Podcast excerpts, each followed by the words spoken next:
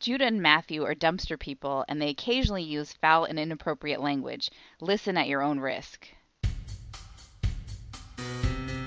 They're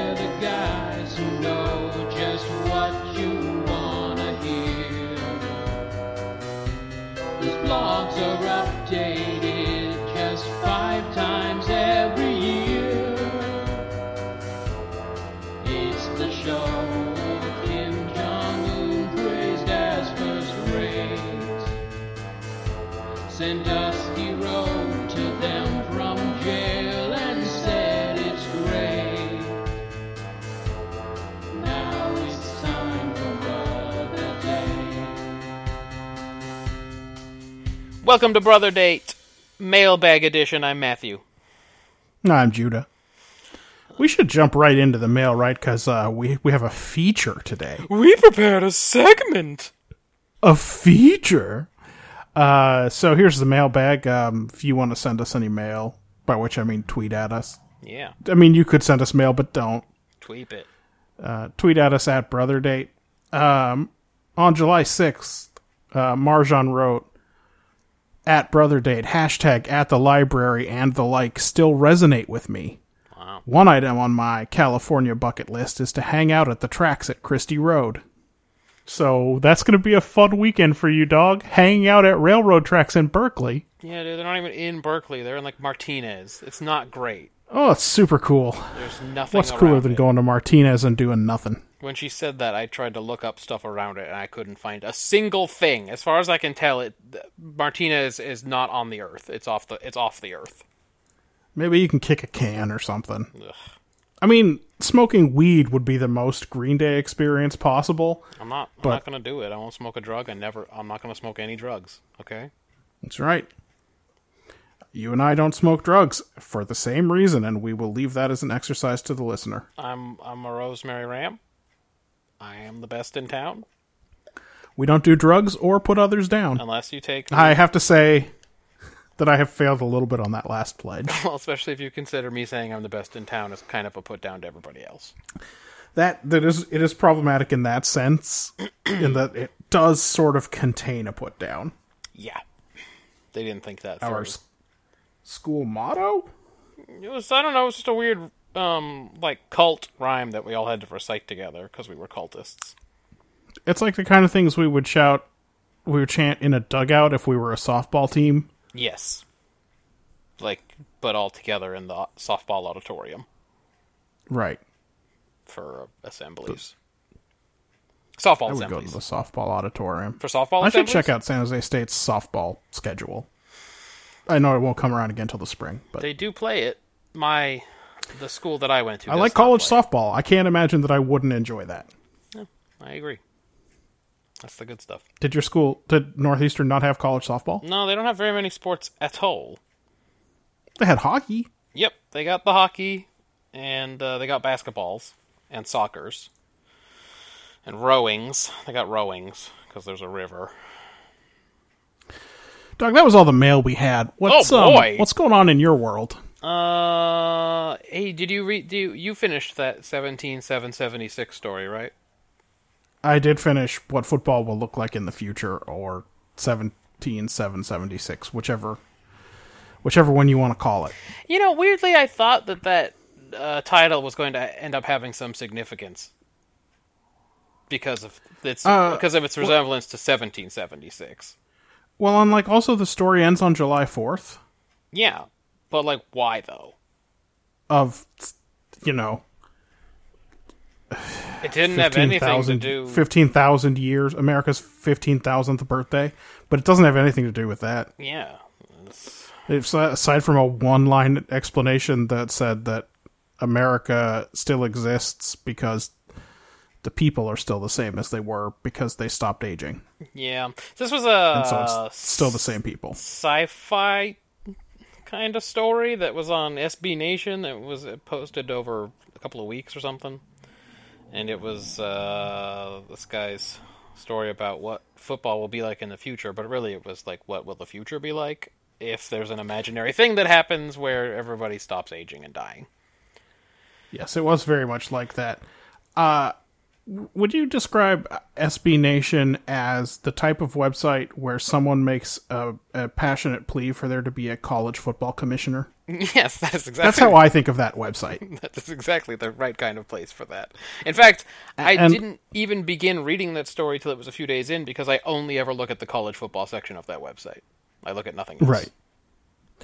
So, not ordinarily known for its uh, genre bending postmodern literature. No, I was very confused about it. And again, I think we talked about this.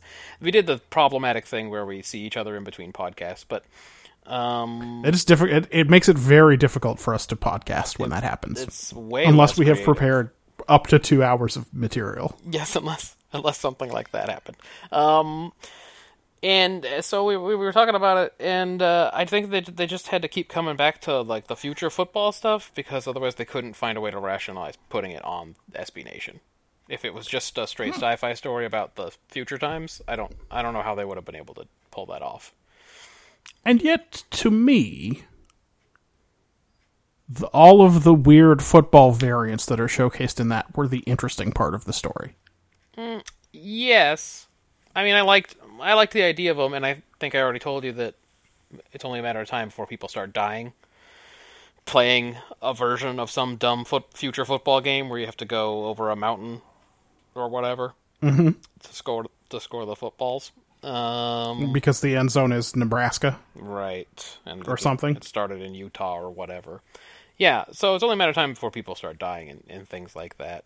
So that, I mean, that part was interesting. It's good world building for sure. On our rubric, it, I mean, it, this thing has to score high on world building. It cr- Well, it's almost entirely it's entirely world building. Yes. All of the three characters are robots, and we don't we don't get to spend much time with them. no, that is correct. It would not score high on characterization. Or what was Yeah. the take?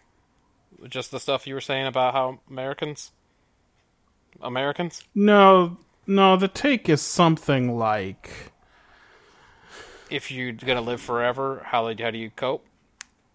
Yeah. What do you do to pass the time? Like, how do you face down eternity? Right. That's not bad. That would score okay. Yeah. It's not. It's not terrible. like are are human beings equipped to handle the notion of eternity and i mean the central premise is that essentially people would get up every day and do more or less the same shit they do today because what else are you going to do yeah, you got to have something to do. Right so uh it's an interesting i think it's less interesting than his previous work the tim tebow cfl chronicles Which I still have not read, but I will. I promise. well i recommend it it's more of a story All right, so that's more of And- a story than this. although it's not conclusive, a possible prequel. Oh, you think there's a possibility that these are in the same universe? Well, I'll tell you, it wraps up around the year 2028, and there are some interesting thoughts at play. Okay, I'll, I'll jump into it. I will. I'll jump into it even before I jump into that Japanese show you keep trying to get me to watch. Yeah, because you're the king of sons of bitches. What's the name of that show again? J- Japan style culture. It's called Omega? Japanese. It's it's called Japanese style originator. Oh, I was so close. It was really it's close. on Netflix, and it is a fucking delight. I will watch it. I just the problem is sometimes I'm not in the mood to read the subtitles because I want to do something on my computer while I watch TV. Because I've become Uh, a spoiled bastard. It is the only thing I love in the world, and I've watched all of the episodes, and I'm sad. And then I watched all of Samurai Gourmet, and then I watched all of uh, Midnight Diner Tokyo Stories. So I have gone on a whole Japanese TV shows arc on Netflix. Are you just gonna watch some animes now? Watch some animes now. Watch some animes, and um, so I can hear your thoughts on some animes. Because sometimes I'll turn, I'll scan by and there'll be an anime on, and Do you want to talk about? Do you want to talk about Cowboy Bebop? It's the only anime I ever did see. Um, what are your thoughts on Cowboy Bebop? How long do we have? Uh, I like the ending theme song, "The Real Folk Blues." Oh, is it better than the record of Lodoss War theme song? No, it's not, is it? I, it's very hard to say. They're extremely different. Okay. I mean, it's not. It's not in English and Italian, so how do you feel about that? Too dissimilar to compare. I get it. That's fine. Yeah. Um, so I don't know. I haven't been up to much. Just, just, uh, just working and doing doing my thing, doing two things. That's cool. You introduced me to a restaurant that gave me bad food poisoning. What? Mm-hmm. Was it uh, uh, Golden Corral? Because I didn't introduce you to that. Mm, no, I I'm gonna choose not to say the name of the restaurant. You think they might you know listening? which one. You know which one Oh, um, because it happened Saturday. wait, the one we went to? Yeah. Oh, I felt fine afterward. Did you eat? Oh, that's cool. I spent the whole weekend pooping. Just all of it.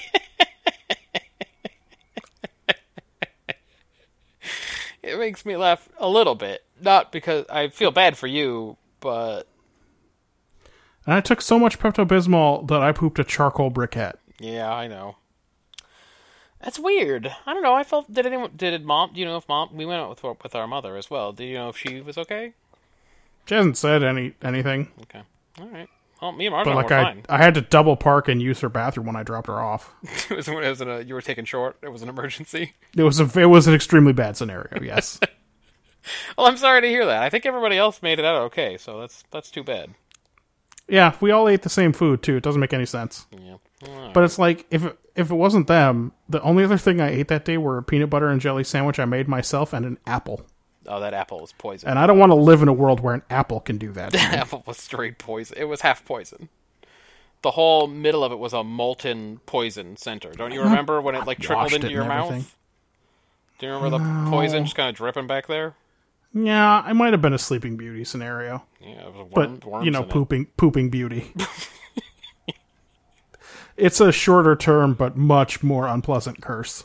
Also, I think it's really gonna catch on uh, culturally. Snow White, right? It's actually Snow White is the one with the poison apple. Snow apple. White eats the apple, but it's fine. It's gonna catch on. A lot of people are gonna talk about No, wait. a pooping beauty. Which one? Ah, shit, I don't. Remember. It's Snow White, dog. Pooping Snow White eats an apple, right? I think Sleeping Beauty. I haven't uh, seen either one of those. If she, I remembered because she pricks her finger on a spindle, and I did not know what a spindle was Um, or what a spinning wheel did. I'll tell you what I remember. I remember this one song. That's what I remember about it. That guy has got one song.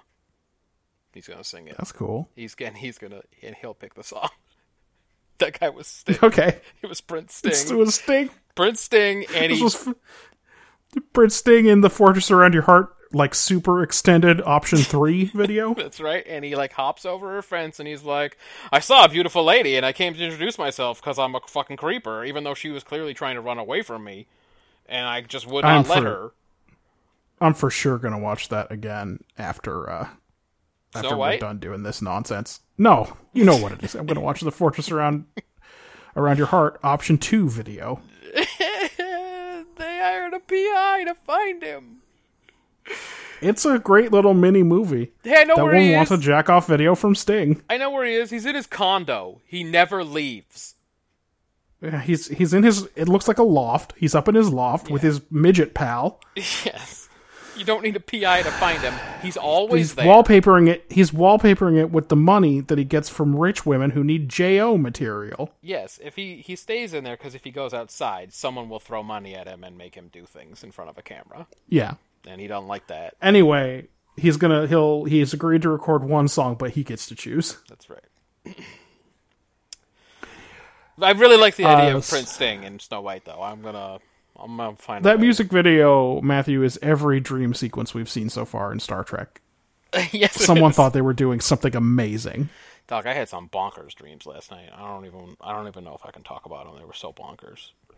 I Well, had a dream because- that I was a right. waiter. I was a waiter at a restaurant, and I had a very stressful shift.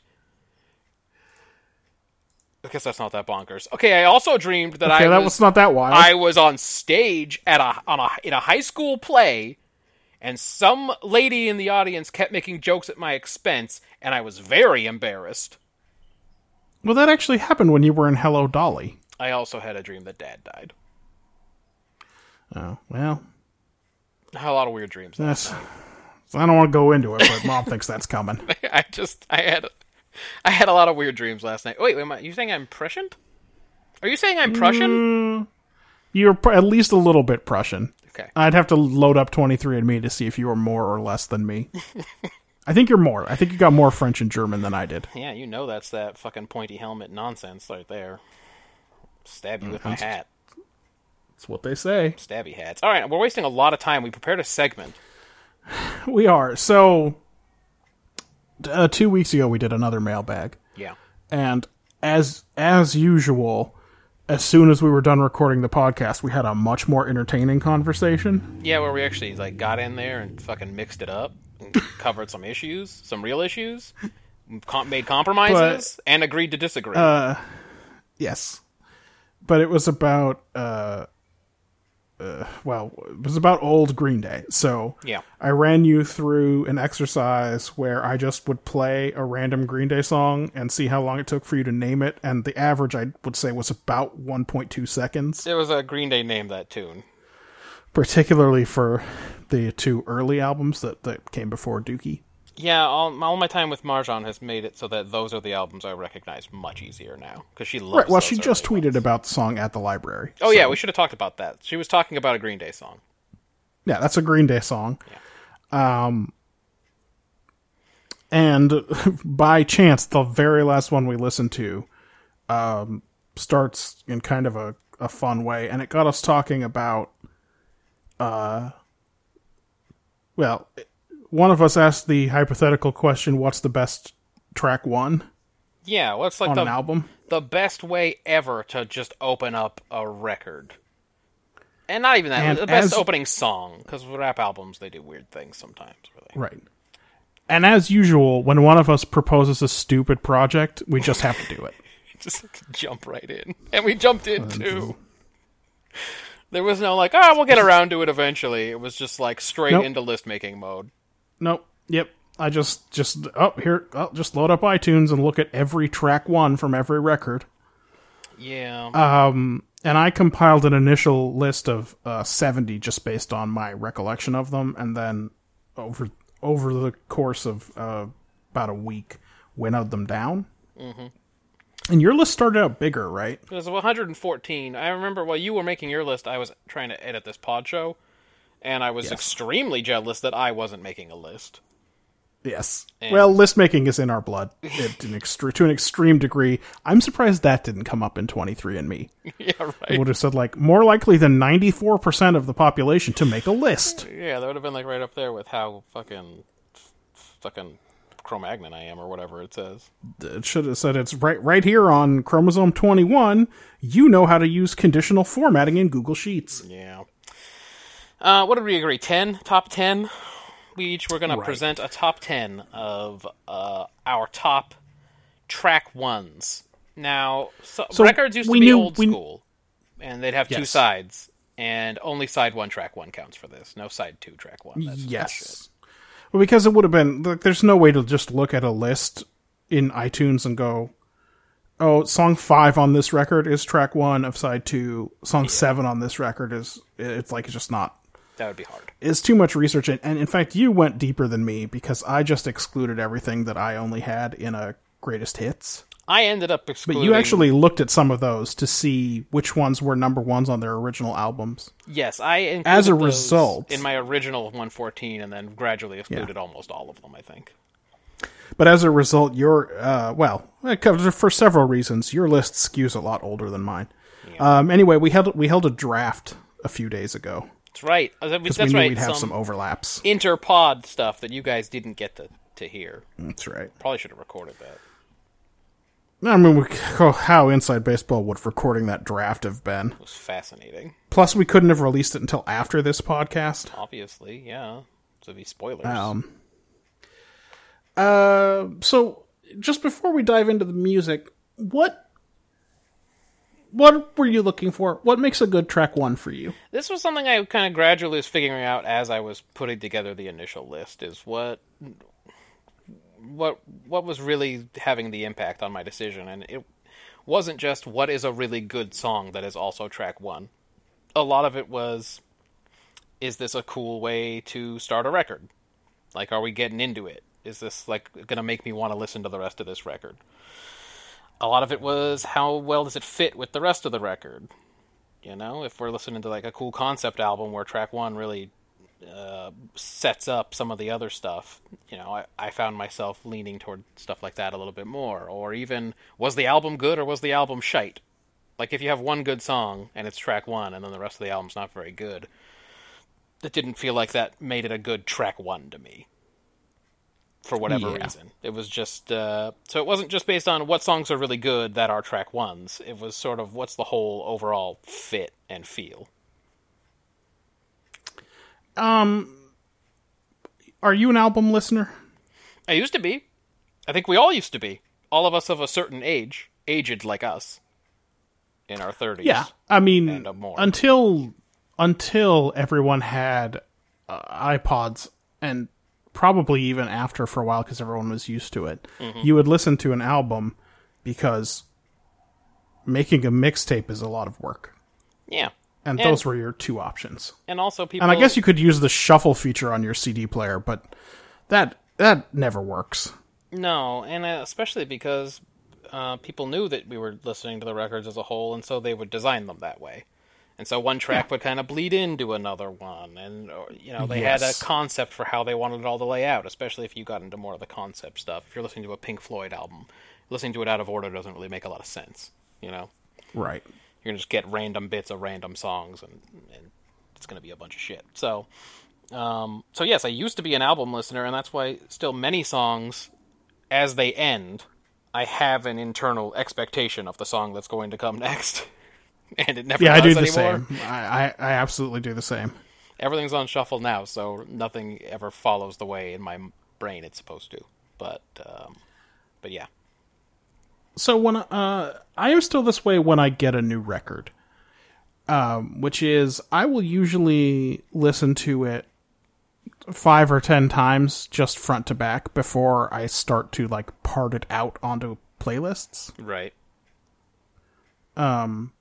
And I really only have one play. I have two playlists now that I have this track ones because the. By the way, it turned out that the full seventy song playlist that I put together is an excellent playlist. I think there's something about the, how balanced it is that you could only have one off of each record, and Yep. it just you even though you might like five songs off a record or something, it's, it's something about the balance of this playlist I also found to be pretty good. And very, by the way, very few artists started out with three or more songs. Mo- most of them had two or fewer. Yeah, good track ones. When I when I went through this track ones, because it's you know, if your average artist puts out five or six records, Yeah, maybe maybe two of them have real strong track ones, and the other albums are constructed differently, or you just don't like those songs as much, or something. right. So yeah, I think it Um, was just a good way I- to balance it.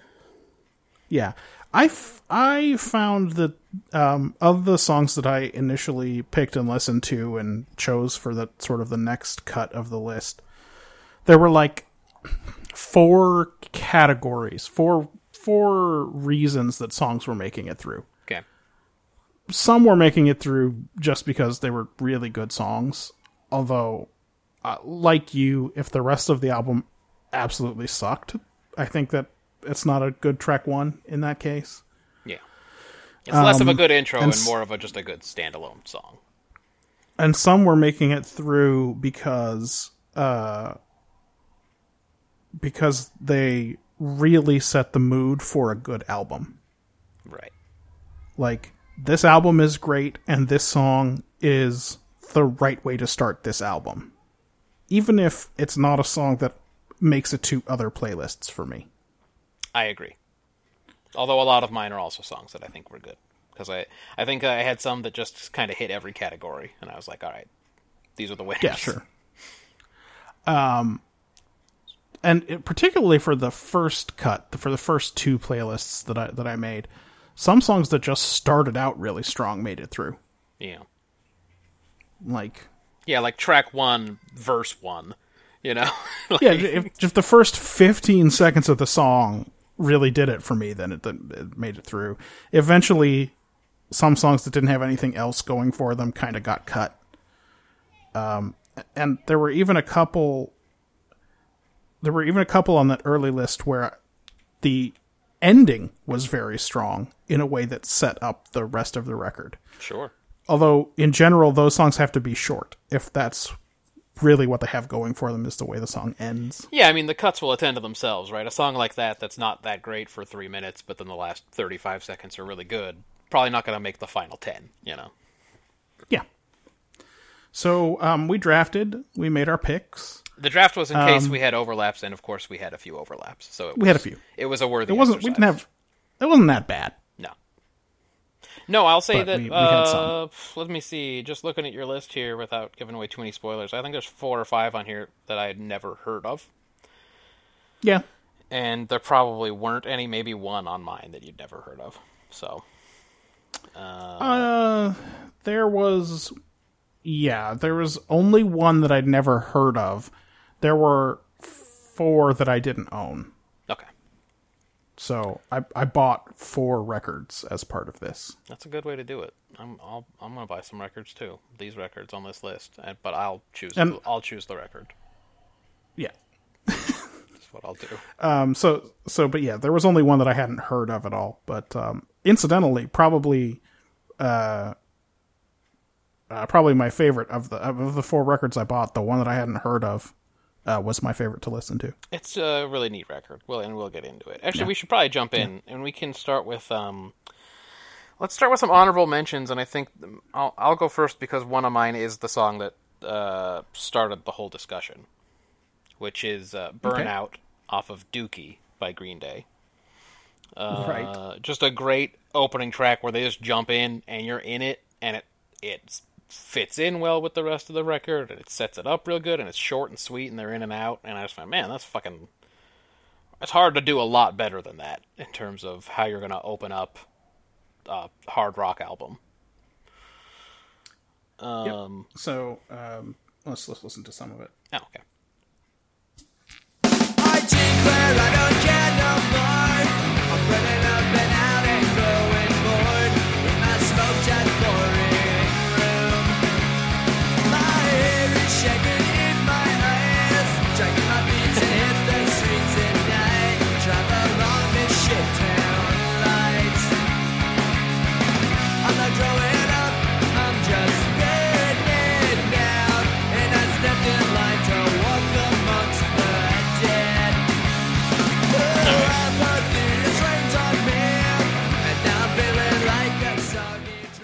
You get the idea there. It's uh, yeah. The it starts off with "I declare I don't care no more," which is a good way to go, and then it's uh, short verse, short chorus. The whole song's like two minutes long, maybe. So, um, Yeah, and uh, you have to figure, like, in so this album came out in 94. either late '93 or early '94. yeah, It was definitely out by the, my eighth grade graduation. Um, and a bunch of people would have heard Longview and gone out and bought the record, and so this would have been the first thing they heard when they put it on. And Yeah. uh, you're right, like it's punctuated with two short drum rolls, and then he, I declare. it's like yeah, here we This go. is, this is what got us what got us going because I said most albums should start with a stated declaration. Yeah, right. Have a take and don't suck. That's the whole point of this podcast. Is be right. declarative.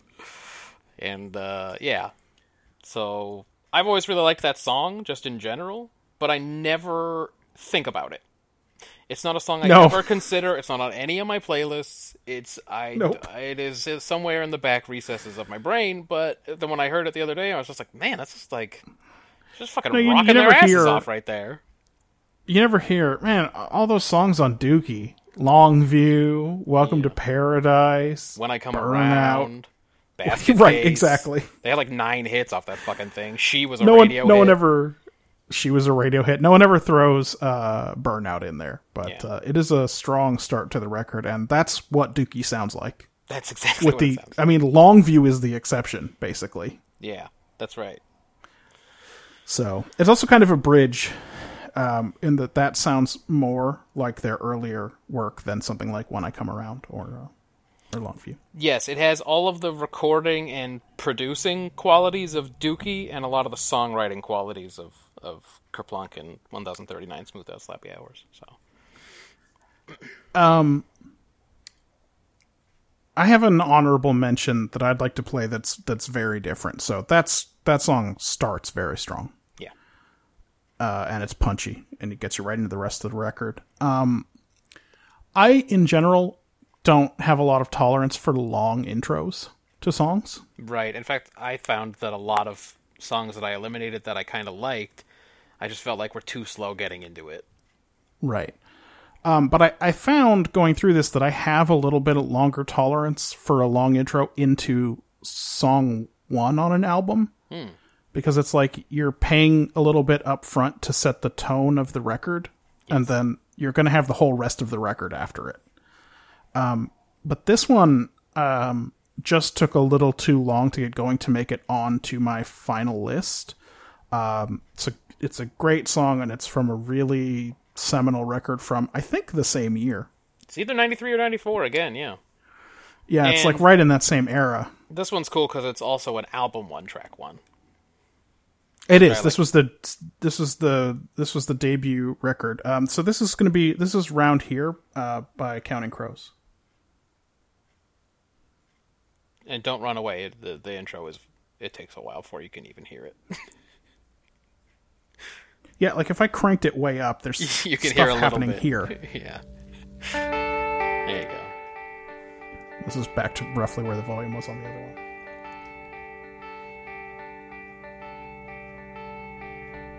Step out the front door like a ghost into the fog where no one notices the contrast of white on white. And in between the moon and you, angels get a better view of the crumbling difference between wrong and right. Well, I walk in the air between the rain through myself and back again where I don't know. Maria says she's dying. Through the door, I hear her crying. Why? I don't know. Round here, we always stand up straight. Round here, something radiates.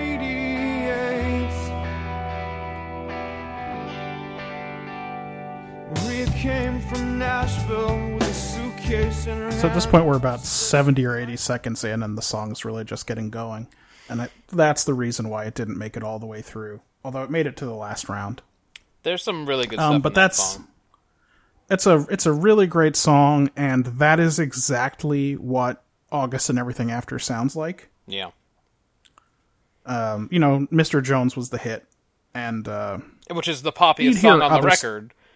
And on you'd hear other songs from time to time on the radio. Yeah. Uh, Rain King, I think, was probably the number two. Was there? Well, I think Round Here had a music video, so I think it was the other. Round here had a music video. I think yeah. it was the other mainstream hit. But yeah, there were other radio hits. Um, and that's a really, really, really good record. I actually I put that against any '90s alternative record that there is. Yeah, I put and right you know we uh, we joke about it sometimes and refer to it as average guy music. Oh, the genre is very much average guy music, Yeah, but they absolutely uh, crush but- it on that whole record. yeah, but that's probably the best e- exemplar of the genre. Yeah, that's a um, T-Bone Burnett joint, by the way. Really, Yeah, he, he pre-produced that shit. well, it's a beautiful record, so he did a good job. Yeah. I don't think anyone ever has held the opinion that any member of Counting Crows is a particularly great musician. They're all competent, but It- do you know any of their names? They always kind of sounded like Adam Duritz and some studio musicians. Meaning, meaning exactly what you just said: competent people who can play the instruments. But I think it's really it was the same people all along. Oh, but um, he was the focus of that show Yeah, with his fringed leather jacket and his yeah.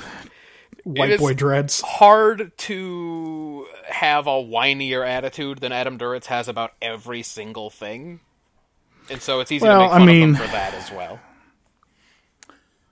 Long Long December, I think, is the ultimate. Life's hard, man. Life's hard when you're an up and coming fucking musician banging all the Hollywood actresses and everything. It's just tough. Oh, I'm I'm dating Courteney Cox. Life's just so hard sometimes. It's very difficult. You just want to cry. uh, I got one. We can do another unless you got more to say about uh, uh, one of the honorable mentions. Uh, no, no. I mean that's a that's a great song. I just uh, it just takes too long to get going for me. All right, why don't we do uh, the first one that's listed on mine for honorable mentions? All right. Uh, First honorable mention. Yeah, and I think we've talked. Yes, and I think we've talked about um, we've talked about this phenomena from time to time where you're just driving down the highway and you hear something that you've never heard before on the radio. And I don't think this happens Right. much anymore because no one really takes a lot of chances, at least not on the stuff you hear on the radio. And you just got to pull over and listen and tell whoever's in the car with you to shut up for a minute. I mean, And there's must be something, right? Like the first time somebody heard "Crazy" by Gnarls Barkley, that was probably weird for them. Yeah, exactly. But it doesn't happen much anymore. And that anecdote that or that that example that I always use that actually comes from a real anecdote that come from, came from a book eh, about Motown that I read about people hearing this song and having to pull off to the side of the road to listen to what was happening.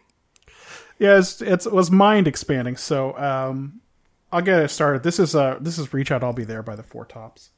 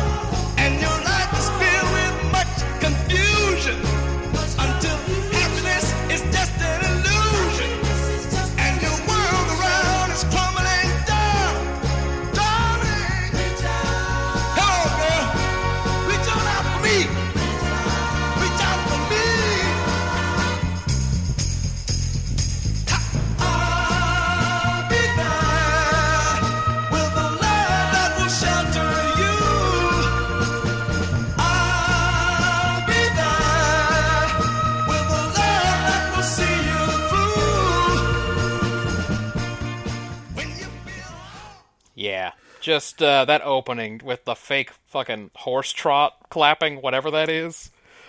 The super dramatic uh, progressions and melodies and so good. I like to think that I like to think that it's like bongos or a tablas or something, but played by somebody with no training in that. It's Yes. like, what can you do with this? I feel like there was a lot of shit just lying around in the basement of Hitsville, and they were just playing with it.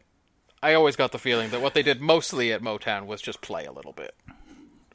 What's amazing about that, um, by the way, is no respect for the meter of the song at all. That's right, exactly. Just say, re- "Reach out to me when whenever he feels like it." It's, yeah, he's Uh, amazing. Levi's amazing. But there's an even wilder version of that that's remastered, Yeah. and uh, I picked the the other version that I have. That's you know closer to what they heard. I mean, it's in stereo and not mono or whatever, but right. like that's basically what you would have heard on the radio. Yeah. Um, It is wild, like. Think of this, dude. This is 1967. Like, this is before. This is like the Beatles have put out a couple of pretty interesting records, but they haven't gotten to their most progressive or anything like that. Like, music is still, for the most part, a lot of teen idols and pretty conservative. And so, just to hear stuff like this, just I think was expanding for people. I mean, like like you said, someone someone felt like they had to pull over. But, Like, hold on, I, I'm gonna need I'm gonna need a little time with whatever's happening here. By the way, great album. Uh, the album Reach Out. It's got Seven Rooms of Gloom, Yes, Uh, Standing in the Shadows of Love, obviously the sister song for Reach Out, I'll Be There. It's got Bernadette. Like this was an HDH, uh, which is an amazing song. This is an HDH tour de force. Like this is Yeah, this record was amazing. So those those four songs, like you could put any other songs on a record and it'd be a great record if it had those four. it's kind of what they did because You could put are. those four songs and then pick five random Dead Milkmen songs. It'd be a great album. I think the literally the all the other songs on the record, or most of them, are covers. They just Walk Away Renee. Uh, if I were a Uh, by the way, their cover of "Walk Away, Renee" and "If I Were Carpenter" are very good. Yep. Uh, Last Train to Clarksville. I'm a Believer. So it really is like Ooh, wait, I gotta hear those two. I'll have, to get the, I'll have to look those up later. I want to hear what Levi does to those two monkey songs. right. So that's kind of what happened. Like they they picked some sweet ass HDH songs, and then they just put it in there with a bunch of whatevers.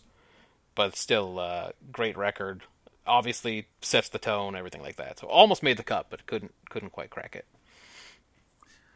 Um, I have an honorable mention from that same era, if not that same year. Okay. Uh, and uh, I think that in the end, the reason that this didn't make the cut is that it sounds bad in the same way as all Rolling Stones songs sound bad. yeah, exactly. Little lazy on the execution. That's all. exactly, like it's a good it's a good song. Yeah. and you would think that maybe someone else could do it better. Although I don't know that anyone ever has. I don't think people have generally been successful covering the Rolling Stones. No, because the basic idea shouldn't be changed. And if you do Right. the exact same idea but you like produce it better, people just go, "So what?" Yeah, it's exactly that's sort of what it is. It's there's nothing wrong. It's all in the execution. Yeah. Uh, But if you execute it, you've got a note for note cover. Um, anyway, this is um, this is let's spend the night together. So uh, play that.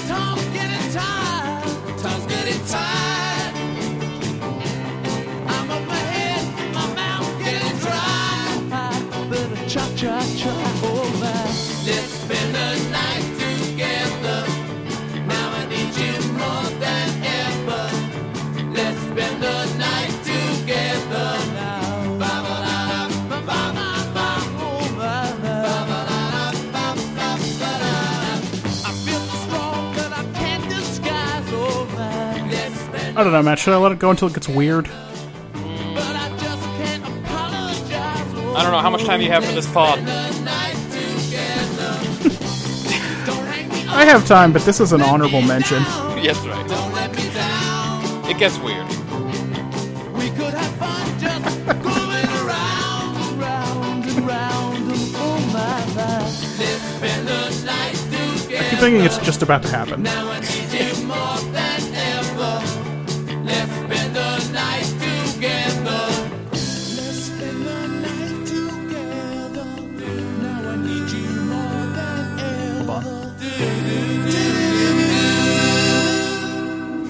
What is that? There's a Beach Boy shit. You need some guidance, baby. I'm just decided, baby, now. Yeah, I don't know if that was them trying to ten. cash in on the Beach Boys or them mocking the Beach Boys, but that's what it sounded like to me. Oh, I. The only thing that Mick Jagger does is he sneers, and it's good in fast songs and it's weird in slow songs. yeah, exactly. I uh, I had a few Rolling Stone songs on my initial list, and I'm I'm not surprised because track one or not, they're awesome at opening songs. There are a lot of great Rolling Stone songs opening, either with a cool riff or a cool idea. Um, Yes. they're kind of masters at that. So And by the way, when you listen to the songs, the parts where someone plays the wrong note or chord are usually at the end. that's right. So these guys are not. There's no stamina, is what I'm saying. yeah, they're ready to move on to something else. One Uh, take yeah, wonders. you had you had uh, "Give Me Shelter." Gimme Shelter was on on uh, the list, even when it was kind of a smaller list. Um, Mother's Little Helper was one of the songs on one of the lists. Right, that's from Aftermath. Yeah, so I mean, they, they, they had some good track ones, and and obviously they always start a song with a bang. Well, The ultimate example we always talk about is uh, uh, Connection. Right, which starts halfway through the chorus. Yeah, just awesome. They treat you to the second half of the chorus. yeah, I think we talked a couple of times last week about how if they had real balls, they would have opened a record that way. Yeah, that would have been well. It would have been on my final list for sure. I mean, let's be let's be fair. Let's spend the night together. Almost made the list. That's right. Yeah, it was a really good song, and you're right, 1967. So Yeah, I just I just always with the Rolling Stones wish they'd done a little better. yeah, Just did it just a little better. By the time they figured weird- out that that stuff- weird bridge in this song spoils it for me too. Yeah. By the time they figured out the recording quality and, and production and all that stuff, they were already so coked out that it didn't matter. Like, yeah, I feel like like "Start Me Up" is the first good sounding Rolling Stone song or something, and by then who cares? Yeah. All right. Uh, my last honorable mention. Boy, we're already we're taking up a lot of time on these honorable mentions. Um, That's fine. uh, this is another uh, another '90s joint. Um, from one of the bands that from actually from the band that is headlining our '90s list, our continuing '90s list to this point. That's right, sitting sitting right up there at the top. S pups. Yeah, the S, the S. you always call them the S pups. I think the first time I said it, I said the S pumps, but they can be the Oh. S pups now. It's fine. I probably wrote S pups down on the list, and I, I like that better. um, despite Uh, the this fact is from the same year as that Green Day album, and maybe that Counting Crows song too. I think the Counting Crows. Uh, I think that Might have been was late 93. 93. Yeah, and actually, I think Siamese Dreams ninety three. No, So really. is- Maybe it took a second to catch on. Yeah, so this is uh, the number one track from Siamese Dream, which is Cherub Rock. Yeah, I had forgotten about this song, uh, in the way that you don't think about Burnout. Like this song had completely escaped my mind, but uh, sometimes it's uh, chair. I was going to say sometimes sometimes this is my favorite S Pump song. Like I, it goes back it's and solid. forth. It's for one thing, I think it's the most representative example of a of a Smashing Pumpkins song. If you just listen to the guitars and re- remember that no guitar can make that noise. That's right. Ah, good intro. I wouldn't tolerate that on a track two. That's right, exactly correct.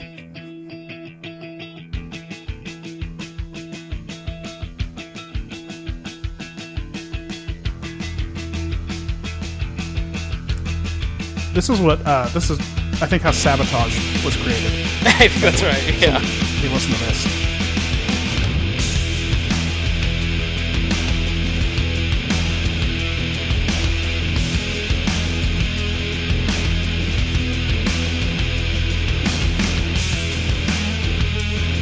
It's also if um, Shine was just way more fuzzed out. And a better song.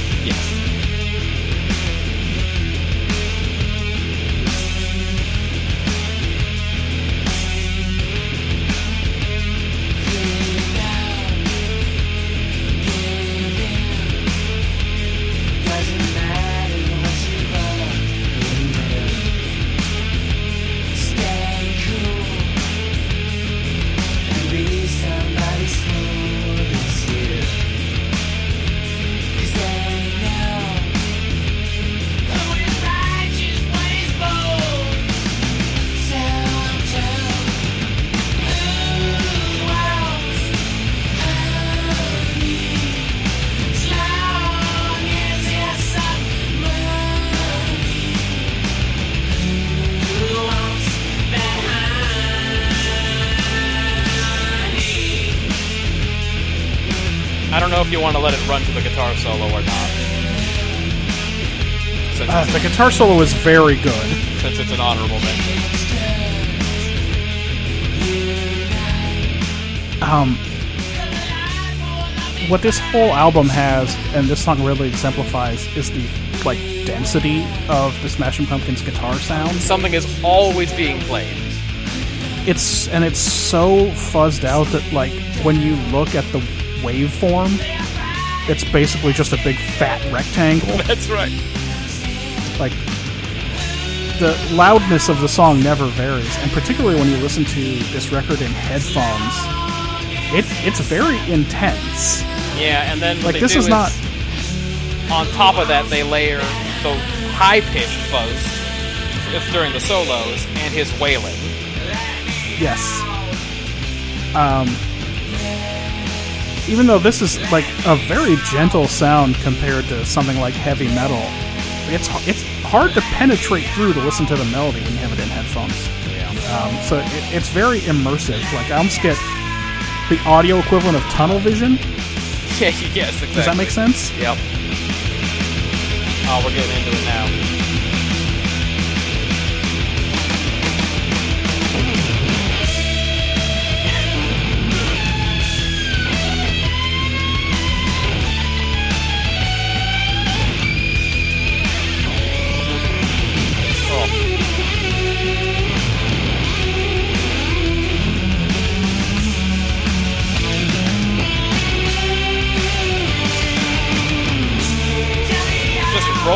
In the mud with that guitar solo. At, at some point, we'll have to do a feature uh, about guitar solos. Yes. I have a lot of opinions. And at that point, just remember to ask me why that works, but the opening to Eight Miles High doesn't. There are so many reasons the opening to 8 Mile High doesn't.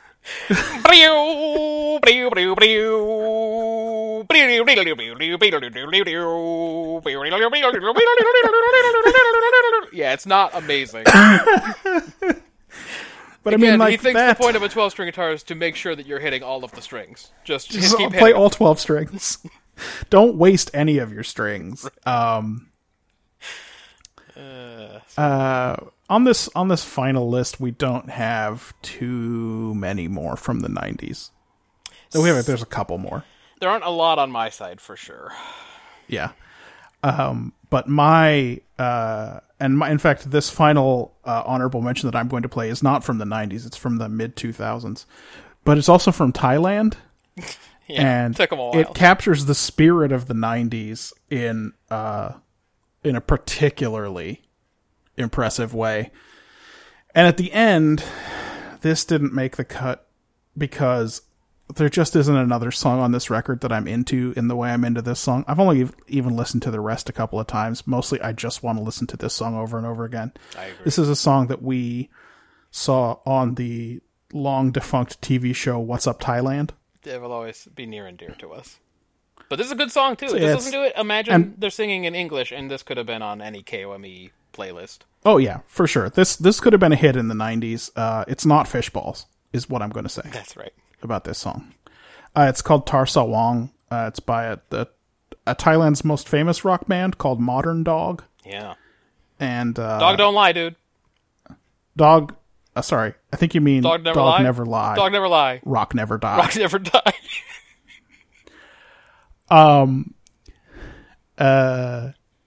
It's about uh, it's about Buddhism and the perils of attachment, according to the one time I found the lyrics. But um, uh, that doesn't matter. It's just it's just super solid. So uh, Tar Sawang.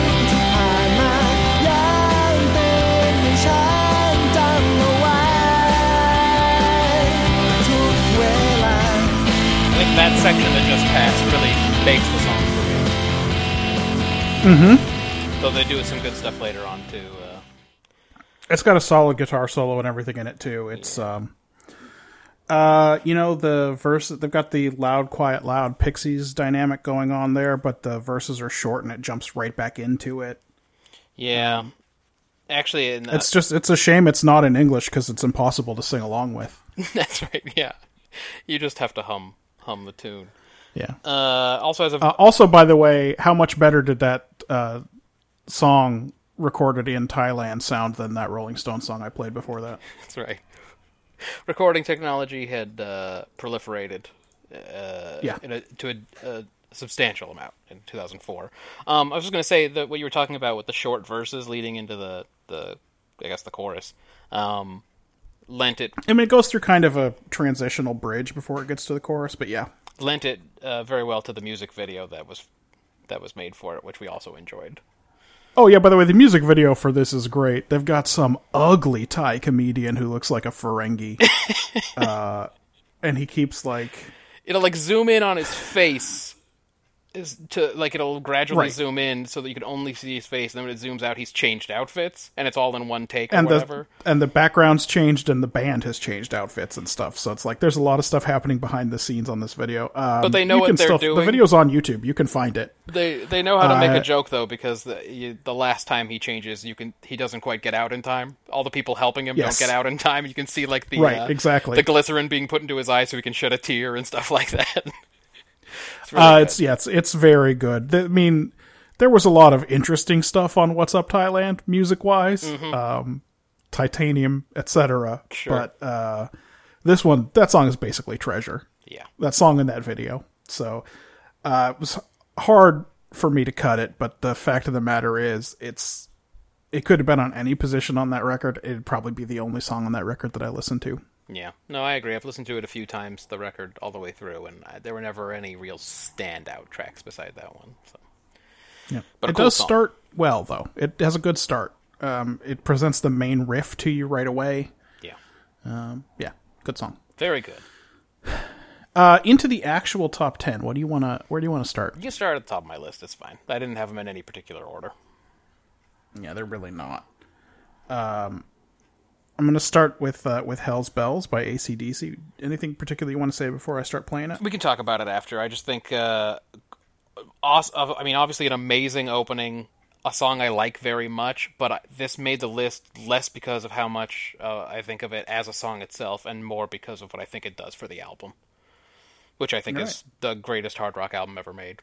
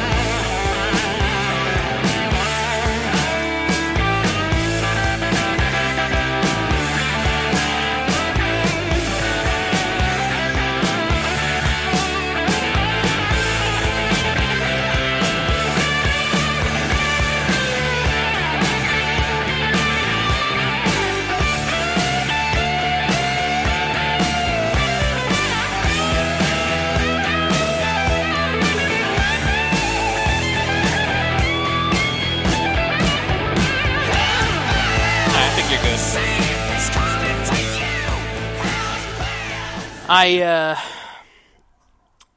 so obviously the opening uh sets the tone with the bells. Yes, bells. and by the way, super long opening. Yes. Um, they used to use it as the uh, uh, heavily at, at Sharks games that never got to the actual song. Really, I imagine it's been used in a lot of stadium events. right? The bells themselves are great. Yeah. It's a great opening. It's it's so long you could only the song only works as a track one. Yes, If exactly you put this right. in at track at track four, you'd be like, all right, I know which song it's going to be. Can we? Yeah, then yeah, to go back to to, Pink Floyd, like I talked about earlier, then what you'd have to do is make a Matthew edit, which is what I do for Pink Floyd Right. songs that I like, where I cut out the two minutes of nonsense and just get into the. Um, but uh, let me just say, sets up. Like I said, I think it's arguably the greatest hard rock album ever made. It's definitely the best produced hard rock album ever made. It's got some great stuff on. it. I mean, this is the album that has uh, "Back in Black." you shook me all uh, night long. You shook me all night long. Rock and roll ain't noise pollution. I really love Shake a Leg. I even like. I even like giving the dog a bone. Yeah, it's Um, just the, the whole album, the cons- the consistency. I will listen Right. to any of these tracks, even "Shoot to Thrill." I will listen to. And by the way, that is the next song, and I think it's it's probably the weakest on Yeah. the record. Is "Shoot to Thrill." Uh, you described this as maybe the best hard rock album of all time. Yeah. Um, we've had the Rolling Stones, we've had ACDC. Would you say ACDC is the best riff based rock band of all time? Oh boy, um, yeah. I don't know if anyone can top the Rolling Stones just in that department, but it's very, it's They're- definitely very close. they're so s- strong, but like when you think about Hell's Bells, you think about the uh you know, you hear it in the intro, but it comes back in the chorus. yeah, So it is it is like a, the main riff of the song. um you shook me all night long. Back in Black song. is 100% a riff song. Back in Black, exactly. Um, yeah, no, they definitely are. They're all riff based Yeah. for sure. I just think the Rolling Stones had that the special all. It was like popular to everybody. It was so their riffs are so omnipresent. Yeah. I, I, there's room in the discussion maybe for a Guns N' Roses. Sure, Another another riff based band for the most part. yeah, I feel like maybe they. I mean, the riff of "Welcome to the Jungle" is real straightforward, and that, but it's definitely a riff. that was a track one, by the way. Welcome to the jungle. Uh, well, there you go. Um, "Sweet Child of Mine," of course, Mm-hmm. is a pure riff song. Um, anyway, Just to finish up, uh, uh, go on. Sorry. No, uh, yeah, no, I wanted to bring it back to, to this discussion of of this uh, of this song. It it is like I don't have that many hard rock records, um, but this one's always going to have a place in in my collection. Yeah, it's just um so Bon Scott had just died and they brought in Brian Johnson. This is his first album with ACDC. He writes all the songs. Right. This thing sells somewhere between 25 and 50 million copies. It's just from start to finish just a badass fucking song. The lyrics are so silly. Not even in the way that Yeah. ACDC songs were silly before this. Like Right. I've got Not big like, balls um, or whatever. big balls. Yeah. Yeah. But silly in the way where he's straight up saying things like, if you're into evil, you're a friend of mine. I'm Right. gonna get you. Satan get you. Hell's bells. You know what I mean? Where it's like, like, if a 15 year old was writing heavy metal. exactly correct. But luckily for me, lyrics are always sort of my the least important aspect of a song to me. I, I really just care about the composition, arrangement, everything like that. Yeah, I appreciate uh, good lyrics, but I, I do have a reasonable tolerance for some stupid shit. And if someone says something that's really odd, then it actually is attention getting for me. We we went through that with Smokey uh, a few a few weeks ago. So anyway, 1980, Um, awesome record, awesome song, and that uh, that's it for me. Well, I'm gonna I'm gonna jump forward a little bit uh, to a song that uh, I didn't know was a number one, but I was so excited when I saw it that it was eligible for this because if there is a song that starts better, I mean, basically, the songs on my list are not what you would call bangers, Not a lot of bangers. but this one, this one sure the fuck is. Uh, it's crazy in love.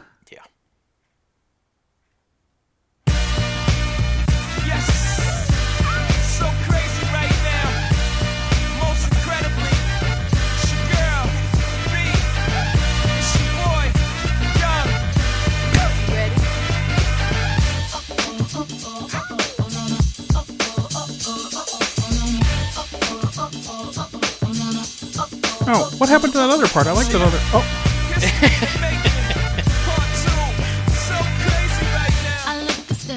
What I like about it is that it starts at a 10 and retreats. oh yeah. And then keeps going back to the 10.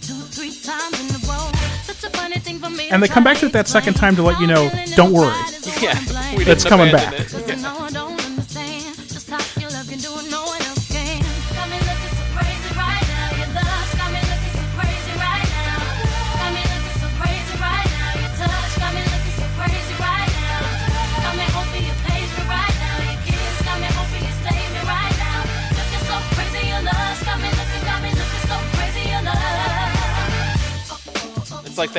They went, oh, people are worried that Beyonce is not going to be able to make it as a solo artist. How's she going to do? Oh, she's going to do exactly this well.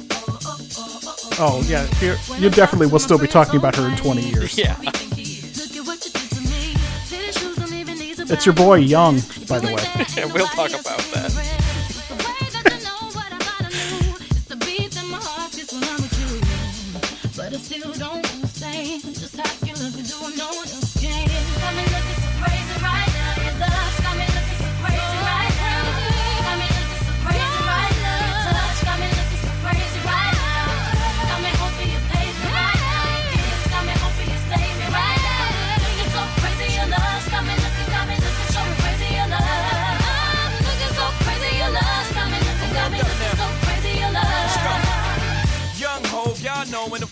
Loco. Young B and the ROC.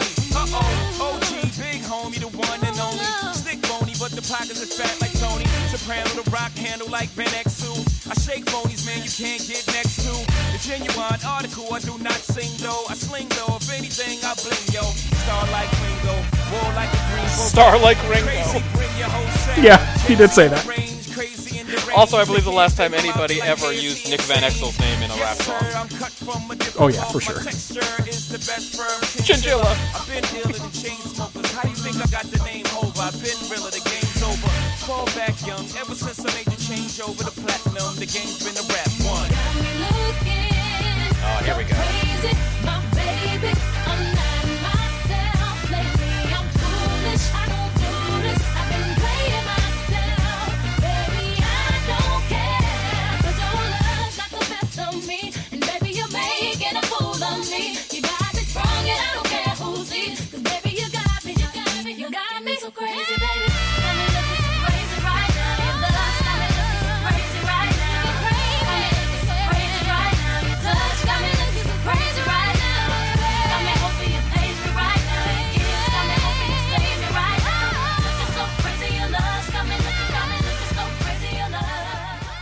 I have no criticisms at all of that pick.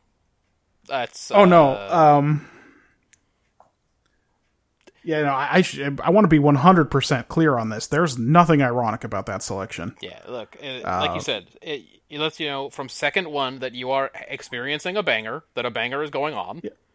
That's right. Uh, the layered Beyonces over the super produced horns ju- can't be beat, and Jay Z's uh, texture is the best for a chinchilla. So, That's 100% true. I don't know how you could possibly beat it. They, they know what they have. They never stay far away from that horn sting. Yeah, they crushed it, dude. The I mean, as in Tarsa Wong, the quiet verses are very short. I'm not saying they learned it from Tarsa Wong, particularly because I think this record came out first. It had to have. Let me check. Uh, but but uh, it's the same the same thing like you have to spend some time away from it for it to be able to come back in powerfully yeah. like it's going to hit every single time that happens The album "Dangerously Uh, in Love," uh, 2003, the Tarsal Wong album. Uh, that song 2004, was I believe. 2004. So, yeah um, and we probably discovered it actually couldn't have been too much that. later than 2004 I was out of the house by 2005. So, yeah it must have been in that neighborhood yeah. yeah uh, so great great song there's other good stuff on that record was a strong record It was a strong record. Uh, we can talk a little bit about Young. Uh, I love his conceit that's a that's a power move that there are people, the guy already has too many nicknames that there are people out there who, instead of calling him Jay Z, went from calling him Jehovah to Jehove to Young Hove, and then finally that there are people out there who simply refer to him him. as Young. entirely as young. That's he does. That is how he identifies himself at the start of this song. It's your boy. It's your boy, Young. Young. Like, seriously? That's what you think people are calling you? That is insane. It would have been great if he just said, "You know who I am." exactly right. You know, he doesn't need to. You don't need to tell us, buddy. Like we get it. I'm watching the music video. I can see you in it. Uh, yeah. So great. I think uh, just undeniably cool song. It made it through every round, and it never took more than three or four seconds for me to add it to the next round's playlist. Like, it just starts so strong, and then I'm like, "Yeah, I'm not cutting that. I'm not cutting that. That's making it." Very, So very well produced. I often refer to it as overproduced, but I mean it as a compliment. yes, it's lovingly produced. Yeah. There's a lot of the particularly. There's a lot of vocal layering. Yes, which I always Um, enjoy. uh, you know, it's a Beyonce song, but she actually she actually has a little bit less to do than Jay Z, just in terms of like verse time. Yeah, but she gets to do all Uh, the great layering, like you said. Yes, she makes up for it. So, yeah, uh, was the, was my first draft choice. I had to have it. I don't blame you. All right, let's uh let's move on to my next one. Uh, I feel like we're kind of getting some of the real big ones out of the way first, especially because I think your list is going to start to go a little bit more, a little bit more obscure, or a little bit more indie, or however you want to think of it. Mine's going to Yeah, stay. there's going to be stuff on there that most people haven't heard. yeah, mine's gonna stay pretty pop music, but um, but anyway, we can we can move on to the next one. Um, it is uh, "Don't Stop Till You Get Enough" by Michael Jackson. You know, I was, I was wondering, you know, if, you could keep on. Don't don't laugh over him. force, it- It's got a lot of power. and Force has a lot of power, dude. It makes me feel like, uh, it, it makes me feel like.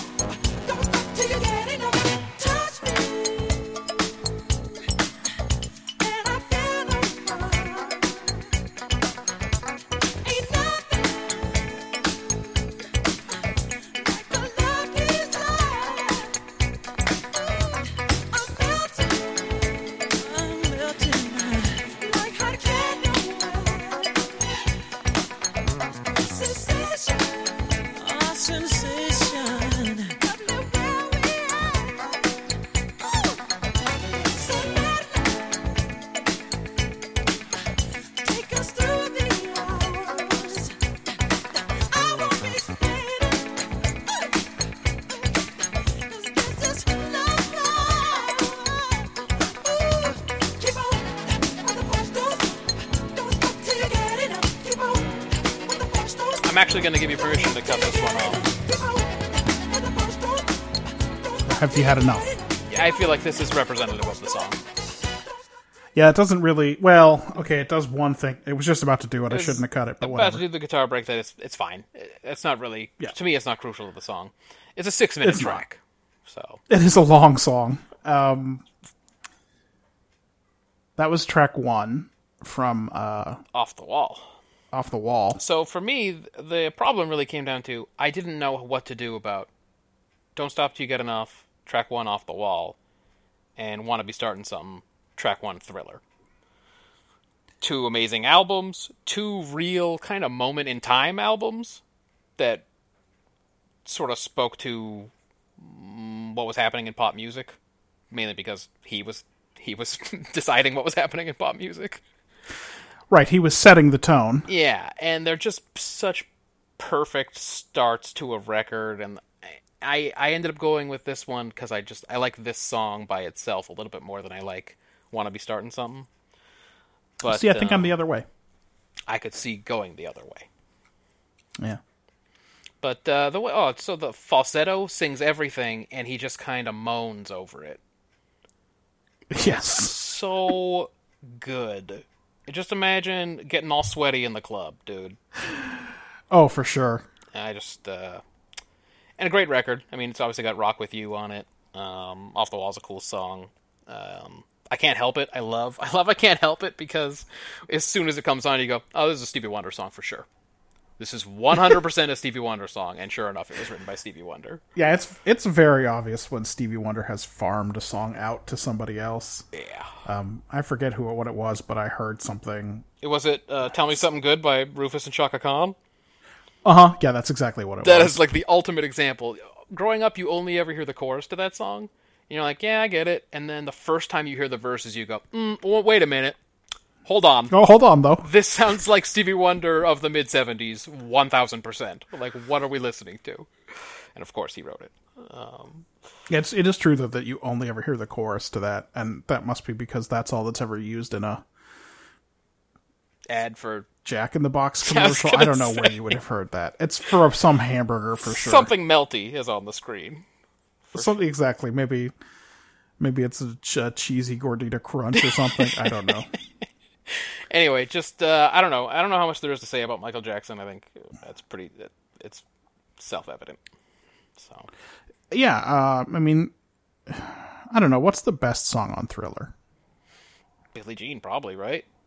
It's probably Billie Jean. I mean, it's Yeah, as overplayed as one. it is. No, Yeah, and I like want to be starting something. Um, I just, uh, you know, yeah. Uh, well, okay. Is the best song on Thriller when you open it up and it's got the picture of him yeah, with the, the, baby, tiger. One thousand percent, yes, it is. That might be the best song on Thriller. Is just opening up the gatefold or whatever. The best song on Thriller is listening to everybody go, "Look at him with that tiger!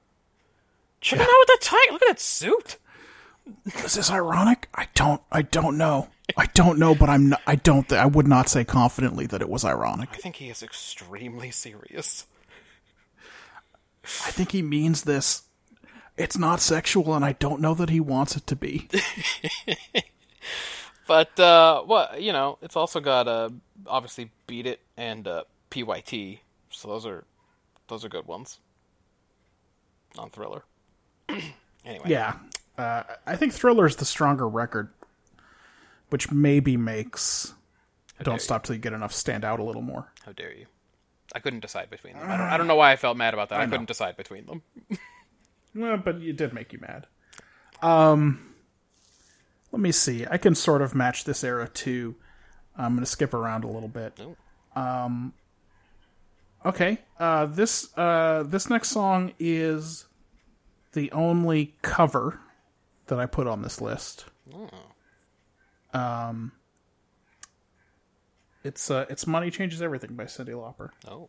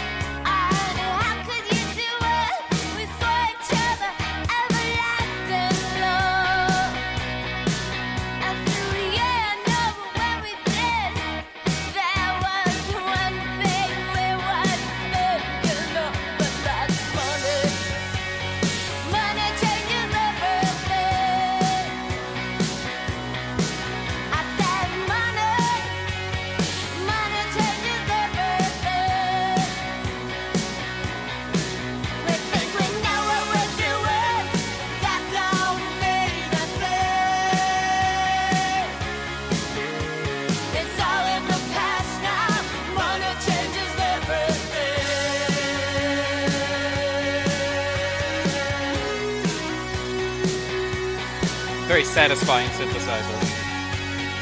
It is.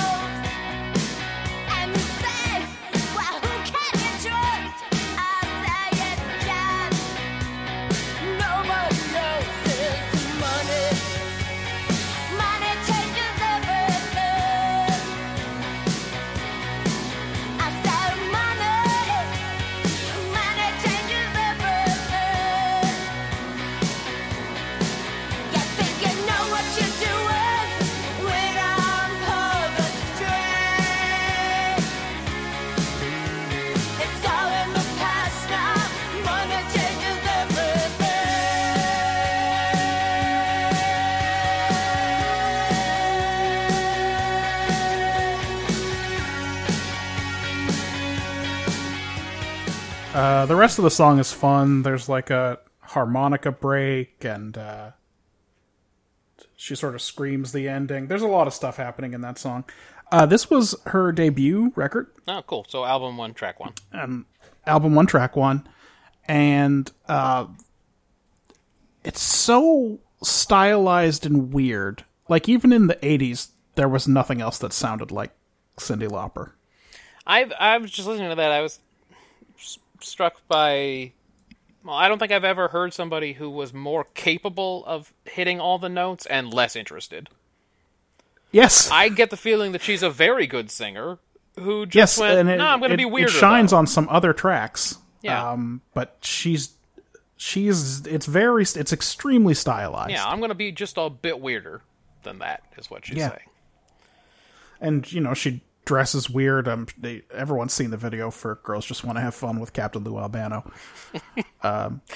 It's There- definitely there's uh, like, it's required viewing for all the Captain Lou fans out there. uh, yeah, if you're a Lou head, uh, you definitely you definitely have to watch that. Uh, this is a Brothers nine. This is a nine song record, Hmm. and seven of them are really good. So the next song on the record is "Girls Just Want to Have Fun." Yeah. it's got "When You Were Mine," "Time After Time," "She Bop," "All Through the Night." Um, "I'll Kiss You" is kind of fun. "He's So Unusual" is the worst one, but it's like it's just because of the dumb Betty Boop intro to the song that it sucks, and uh, "Witness" is just whatever. Um, but yeah, the whole album sounds like that. Um, the instrumentation on that song is really interesting. If you uh, when you listen to the verses, uh, both the guitar and the bass back off to give her space um, because the verse I think is so recitative. Mm-hmm. Do you know what I mean? Yeah. Like it's she half talks the verse. And so the guitar backs off, and you just hear a couple of echoed chords, and then You're right. Her entry like, into every also- line is kind of like a, sh- a shouting, and that ends Yes. that ends with her hitting some notes. Right. Yeah. It's a great song. A lot of the songs on the record are covers. The studio did not have a lot of faith in her. So they didn't really let her write her own songs. So like When You Were Mine is a Prince song, etc. Right. Yeah, there are a lot of cool rock elements to that song, and then, like I mentioned, the really satisfying synthesizer, making it kind of new wavy. So, I like it. And uh, I I've uh, I bought the cassette tape of She's So Unusual before I went on our eight, eighth grade trip to Sacramento. Did you do a Sacramento Yeah. trip? We did. I remember it sort of. I remember Old Town was boring, and we had ice cream. I, I think I just bought the tape because I like girls just want to have fun, and then um, I remember listening to it on the bus ride up. The other tape I had was Earth and Sun and Moon by Midnight Oil. I had those two tapes, So you got some weird memory relationships on those records. but I've always liked that album. I think in our house, what we heard a lot growing up was Time After Time, right? Time After Time, which is a great song. Yeah. Uh, but yeah, so, so that's my favorite song on that record, and like I said, I I really like seven of the nine songs on the record. So That Uh, ain't bad. Yeah, I like it. Um, well, we were just talking about Stevie Wonder of the mid '70s, so why don't we jump into Stevie Wonder of the, I guess the er, the beginning of his classical period, his uh, Yes. 1972's uh, Music of My Mind, uh, an album that we've probably talked about a number of times on this podcast. I think I consider it my most prized album. I think it's my favorite album that I own. Uh, it's basically treasure. And this is not uh, an album one track one, but this is kind of the start of an era era in his music, right? This is Yeah, this and Talking Book it's not a, not a hundred percent the start, but like this and Talking Book were recorded you- simultaneously, and I think Talking Book was released first, but they're they're essentially at the same time. But like, if you were like, "Hey, I went down to the record store, I got that new Stevie Wonder album," and then someone else would be like, "Oh, that kid that plays the harmonica," and then you'd say, "Yeah, that's right. Let's put that on and have a listen." And then uh, here comes "Love Having You Round." Yeah, let's do it. Please! Oh, you just already the electric piano, dude. Mama, mama, baby. Baby, baby, baby. Uh, mm, baby, baby, baby. Got the fucking talk box and all that shit.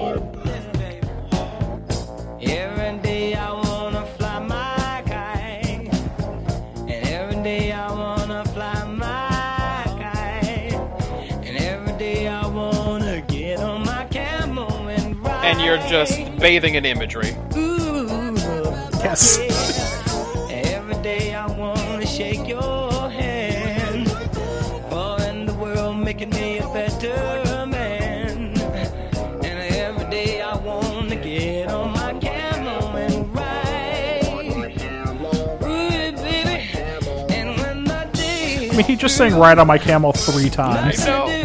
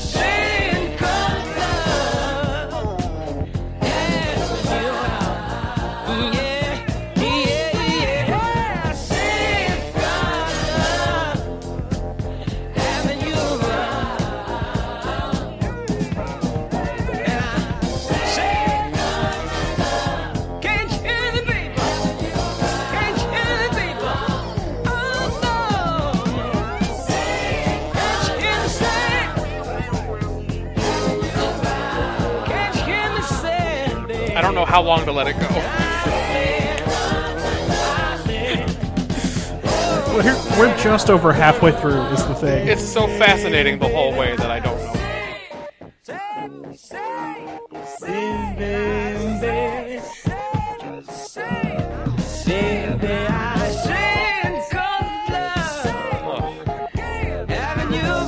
Listen to that electric piano, dude.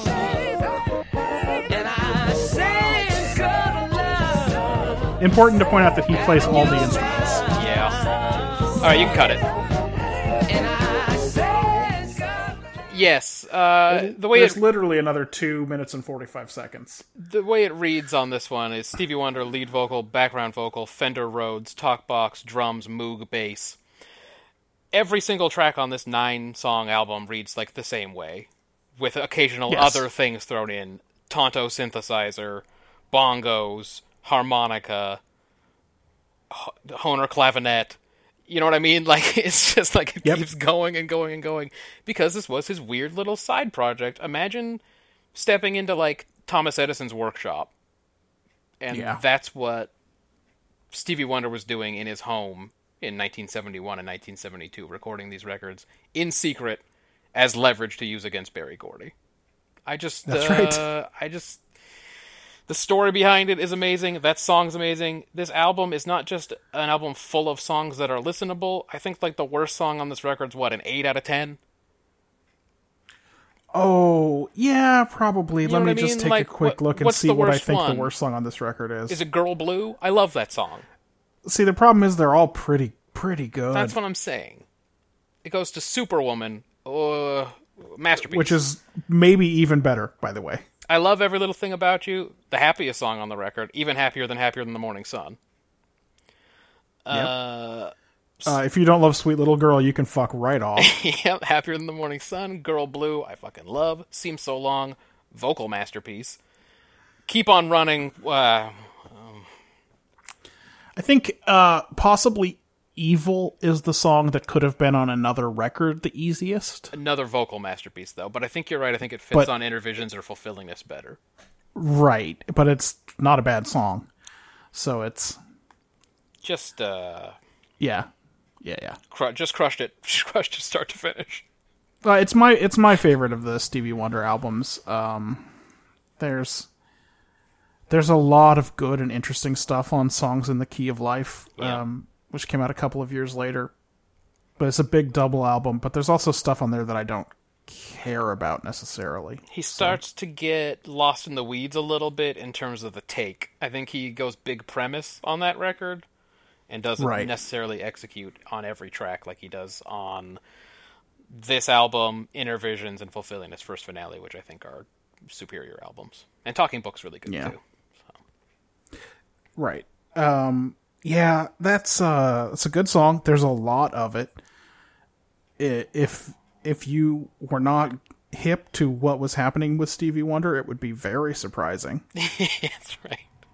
Oh yeah. to- So his period before this, his Motown era, he still was Right. with Motown. He was with T- uh, Tamla, I think they they put him on instead. right. um, which was their their sub label. But his Motown era is amazing. I love his Motown era. But you Sure. definitely Like, get the for sense. once in my life it's a very solid record. yeah, I mean, you get songs like "Shooby Dooby Doo Da Day" and um, "I Was Made to Love Her," and even when he was fifteen, "Uptight." Like some really Yeah. amazing songs that a teenager wrote and produced and arranged. By the way, I Was Made to Love Her is very strong. It's a very strong song. Dude, he's 16, and he wrote, arranged, produced, and played on that song.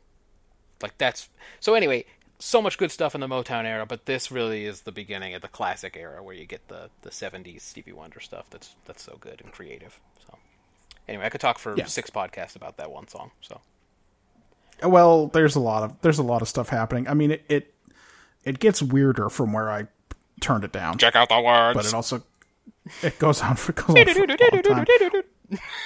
Before before we leave it entirely, Hmm. what the central metaphor of this song yeah, yeah. is that he's going to get on his camel and ride. Ride on my camel. What does it mean? Uh, I used to joke with Marjan that he was singing about a Middle Eastern girl. but it, Well- I mean, it's That's a fun joke you can tell to Marjan. yeah, that's right. yeah, Doug. I don't know. I don't know. I know he was going through some experiences, spiritual and emotional, and that those all culminate in 1979's Journey Through the Secret Life of Plants. The I whole feel like a lot of the songs on Music of My Mind are about sex, and I don't mean that they're about a relationship. I mean they are actually about sex. right? Just about the the act of sex The act of sex and doing a sex. and the experience, Making a sex. the emotional Yes. impact. Right. Yeah, that that could very well be. That's just how that album feels to me.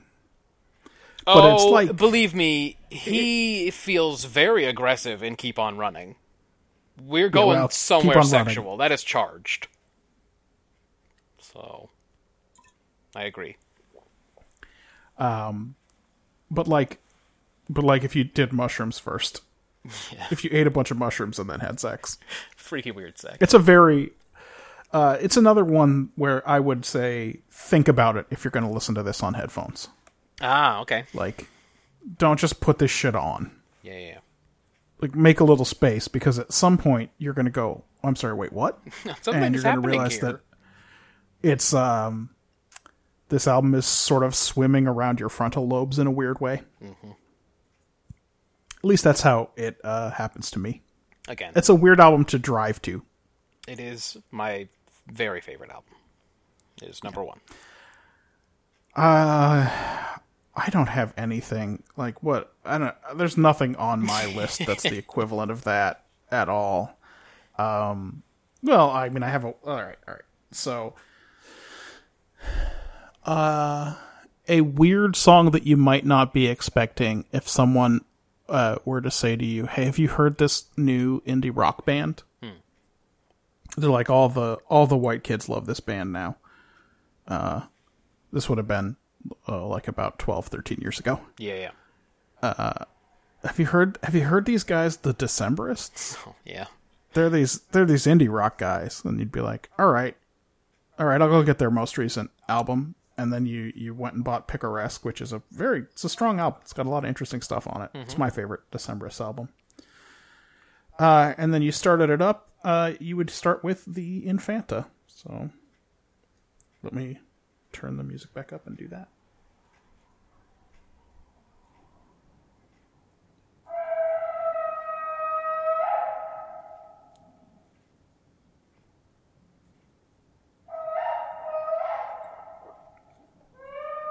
Normally, I hate this shit, Oh, here we go. but it's short. Here she comes in her palanquin on the back of an elephant on a bed made of linen and sequins and silk. All astride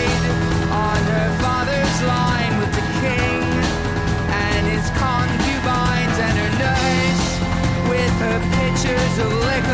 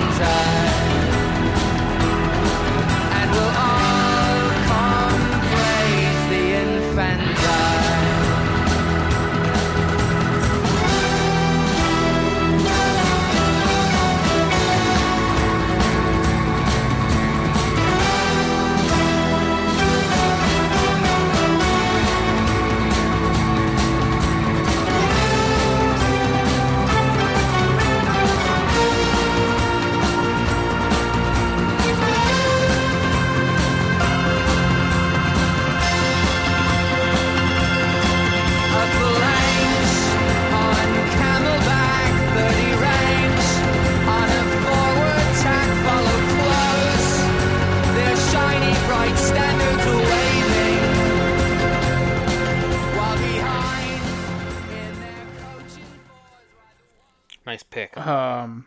yeah, it's um, I know that's not going to be to everyone's taste, uh, but so much happens in that. It's uh half a warning, I think, about what you're going to Oh, get. yeah, hey, if you you're not into this, you should probably Decemberists. you probably shouldn't listen to the rest. like uh, it's high concept. yeah. uh, the the song builds so that each verse is more discordant than the previous verse.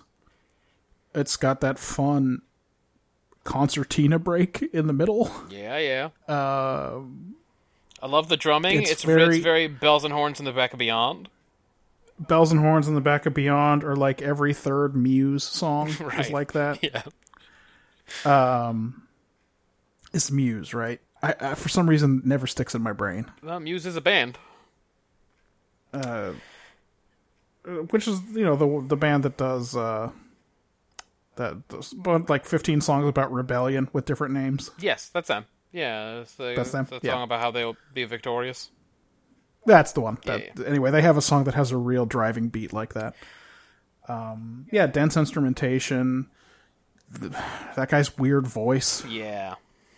like it's all happening in the they they left it all on the field with the infanta Yeah, I have a complicated relationship with uh, the Decemberists because I admire a lot of what they've produced, but they all I just I can see them striving. The journey that they're taking is so obvious. Like it, it's like they're sweating through Uh-huh. their clothes with the effort that they're making to do a thing.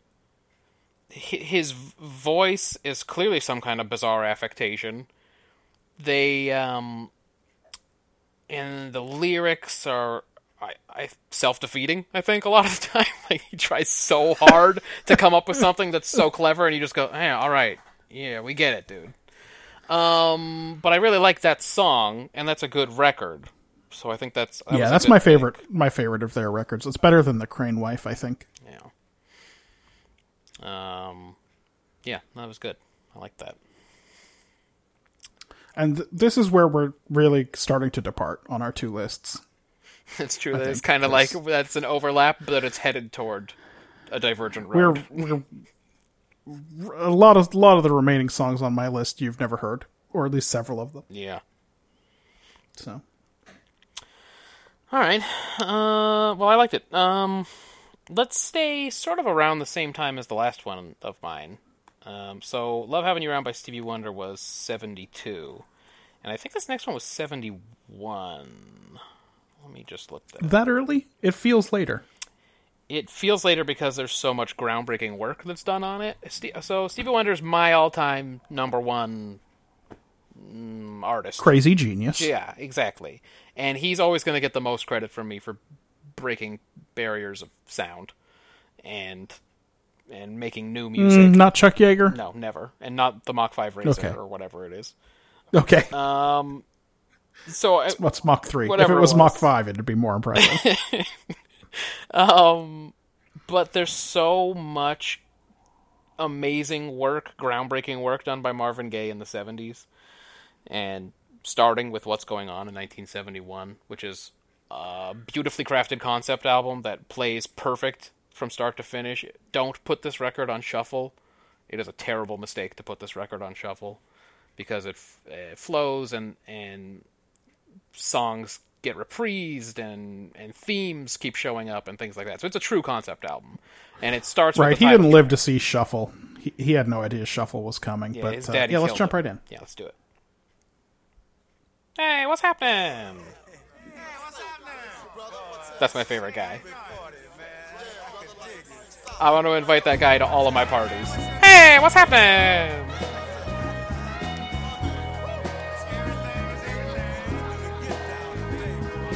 Mother, mother, there's too many of you crying.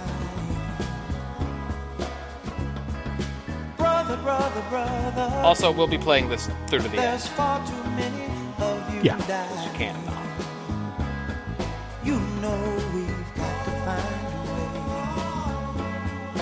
to bring some loving here today. Yeah. Father, Father, we don't need to escalate. You see, war is not the answer, for only love can conquer hate.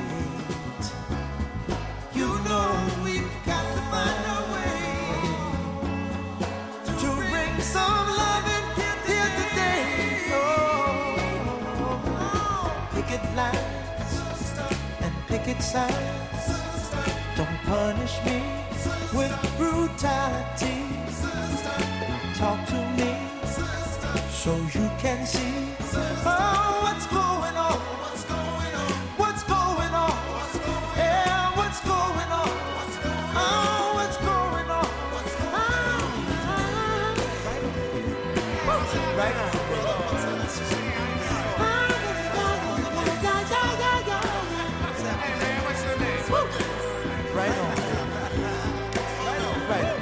think these are the beginnings of his experiments with all the layered vocals too.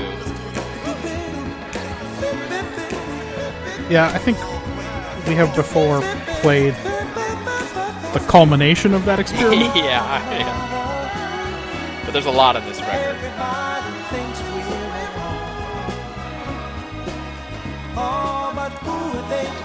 I also like that in the four years since Reach Out, I'll Be There, if they found someone who knew to play the hand drums. it's right. Oh, you know we've got to find a way. Bring some understanding here today.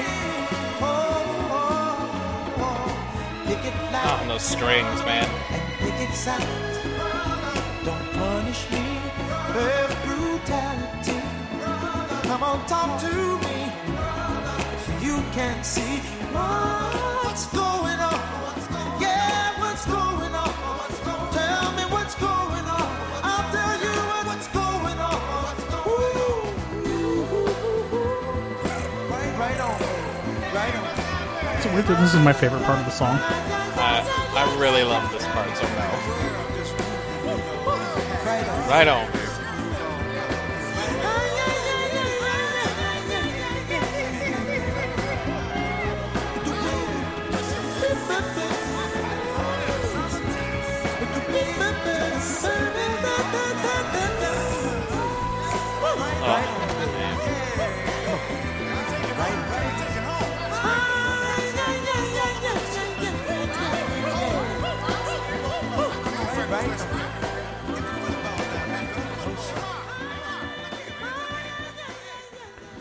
Oh, man.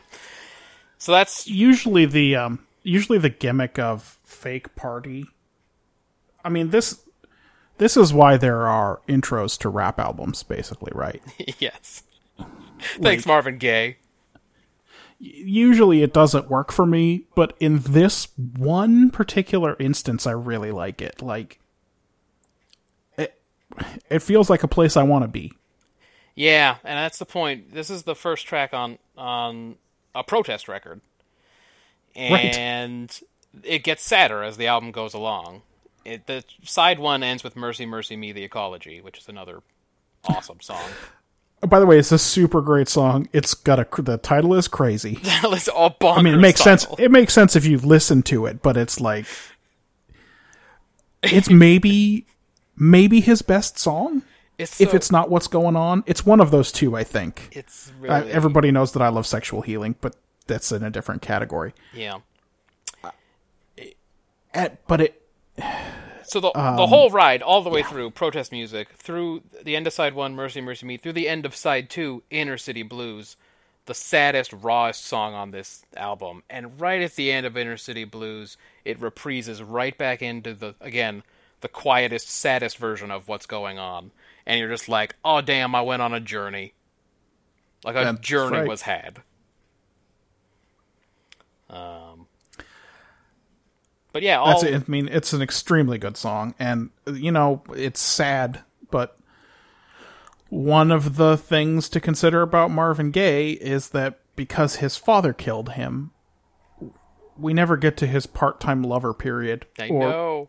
his Dr Pepper commercial period, Oh, whatever Smokey Robinson ended up doing. You know, yeah, you don't have to wait that long. The cruising period for uh, Smokey. I mean, cr- yeah, cr- cruising's rough. yeah, Quiet Storm, anything like that. Yeah, yeah, yeah. Smokey Yeah. got he got rough real soon after he left the Miracles. He got he got to a bad place. Um, no, that's true. Um, Marvin Gaye's catalog is essentially untouchable. There is no, there's not a lot of stink music. He made an album on purpose that he tried to make bad to punish his ex-wife because that was the judge was a crazy person, and the judge awarded the earnings from that record to his ex-wife in their divorce. Before he made it. Yes, they said your next record. The I can't believe this is a legal thing that can be done. In your next record, th those earnings from that that's going to go to your ex-wife. So he tried to make the worst album he could, and even that is awesome because it's so experimental and weird and different. So yeah, he has an untouchable catalog for sure. But yeah, I just thought Yeah. uh, in, in terms of track ones, on you're not going to beat a song like that on a true concept album. So It's very solid. Um, we have played some, uh, like uh, all of your previous picks were pretty upbeat. yeah, That was your first m- mellow pick, yeah, yeah, yeah. so I should pick something mellow from my remaining list. Well, you should have a couple options Okay. in there. Um. Okay, I'm gonna play a song that you have probably never heard called uh, "Lonesome Valley" by uh, by Magnolia Electric Company. It sounds mellow. One of the it is one of the uh, deep indie rock darlings of the '90s was a band called Songs Ohia or Ohia. I'm not sure. Spelled O H I A. Uh, is a an artist named Jason Molina, and he did a lot of interesting stuff. And then, um, uh, eventually drank himself to death at the age of like 39 Oh, nice. like you know literally multiple organ failure from his alcoholism but in the in the early 2000s he did a little bit of a pivot and um uh st- started a new band called Magnolia Electric Company and it's uh it's kind of interesting alt country and uh I really like his voice and I always have. Uh anyway this is uh this is the first song from uh from that first album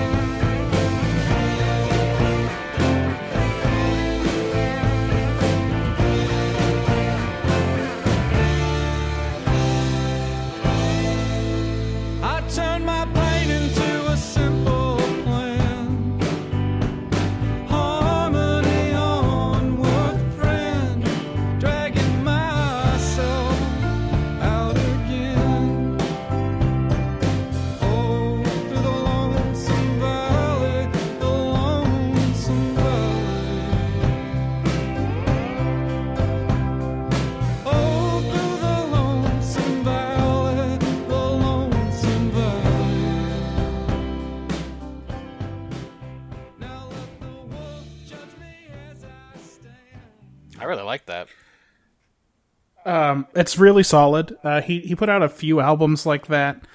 Um, they mostly have two or three good songs on each album. They're not solid all the way through, and I don't know if that was because it was mostly a live act or how he was prioritizing his time. But uh, that's really solid. And uh, there's another one that almost made the list called uh, called "The Dark Don't Hide It." So. Uh, it's worth checking out, and uh, also dip, dipping back into his his '90s catalog. There's some very strong stuff in there, Yeah, let me uh, just so but it's uh, the influences the influences I detected, and I mean all of these in the complimentary way because I think he was taking. I think these sound like the best aspects of the bands I'm about to name or the artists I'm about to name. But what I could Yeah, detect off the bat was Tom Petty, uh, I would be surprised. Yeah, the band, um, sure. some of the more chill Allman Brothers, and a little bit of Eric Clapton in there too. So I, I like I heard a lot of stuff that I already like, and as somebody who's always in kind of a music rut, I got that's like something for me to nosh on a little bit. Yeah, you know, it was a it was a real shift change. Well, I mean, it wasn't that much of a shift change. He was always kind of a singer songwriter, one guitar, sparse instrumentation. So adding stuff like a piano and a slide guitar was a, a little bit uh, a little bit new. Like he he really veered into country, and I think that's why he changed the name of the band. Um, yeah, I mean that's uh, it's much more simple than the last few songs we've been playing. It's it's uh, it's straightforward. It's raw. Yeah, it's was Um, melancholy enough that you can get behind it. Yeah, Because there's one emotion uh, that uh, I think everyone can listen to a song and pick up on, and it's not it's not any of the happy ones. That's true. and uh, yeah, uh, about three three years ago, he drank himself to death. But uh, he hadn't put out a new album in a while. It was he kind of burned out. yeah, didn't die. He died young, but didn't die young enough. I guess. I mean, he He- it, he didn't have a happy life at the end end of the day. Yeah. So, um, Well, speaking of singer songwriters, that was uh, yes. Why don't we uh, why don't we jump into another, the next one on my list. Uh, let me just look real quick. So this is my first female entry. A- A, lady singer-songwriter. You, of course, had uh, Beyonce. And Cyndi Lauper already. Yes, Lady Beyonce was your first, and then Cyndi Lauper. Um, so Although there are no more on on my remaining list. So Um, this uh, so this is um, a, a famous record, certainly for fo- for folk records. Um, and uh, I don't actually think this artist put out a ton of great work outside of this record, but I really love this record. Um, so uh, why don't you go ahead and uh, and play "All I Want" by Joni Mitchell? yeah, um, this is the one of your songs that I had never heard. Ah, and I was I was surprised until I listened to it, and then it made perfect sense. So yeah, this is all I want.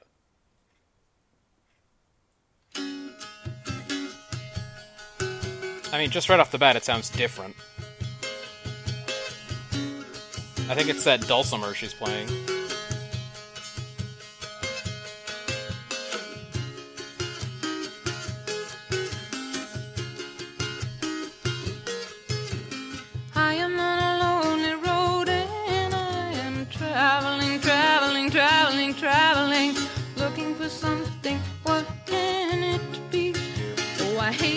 Some, I hate you some, I love you some.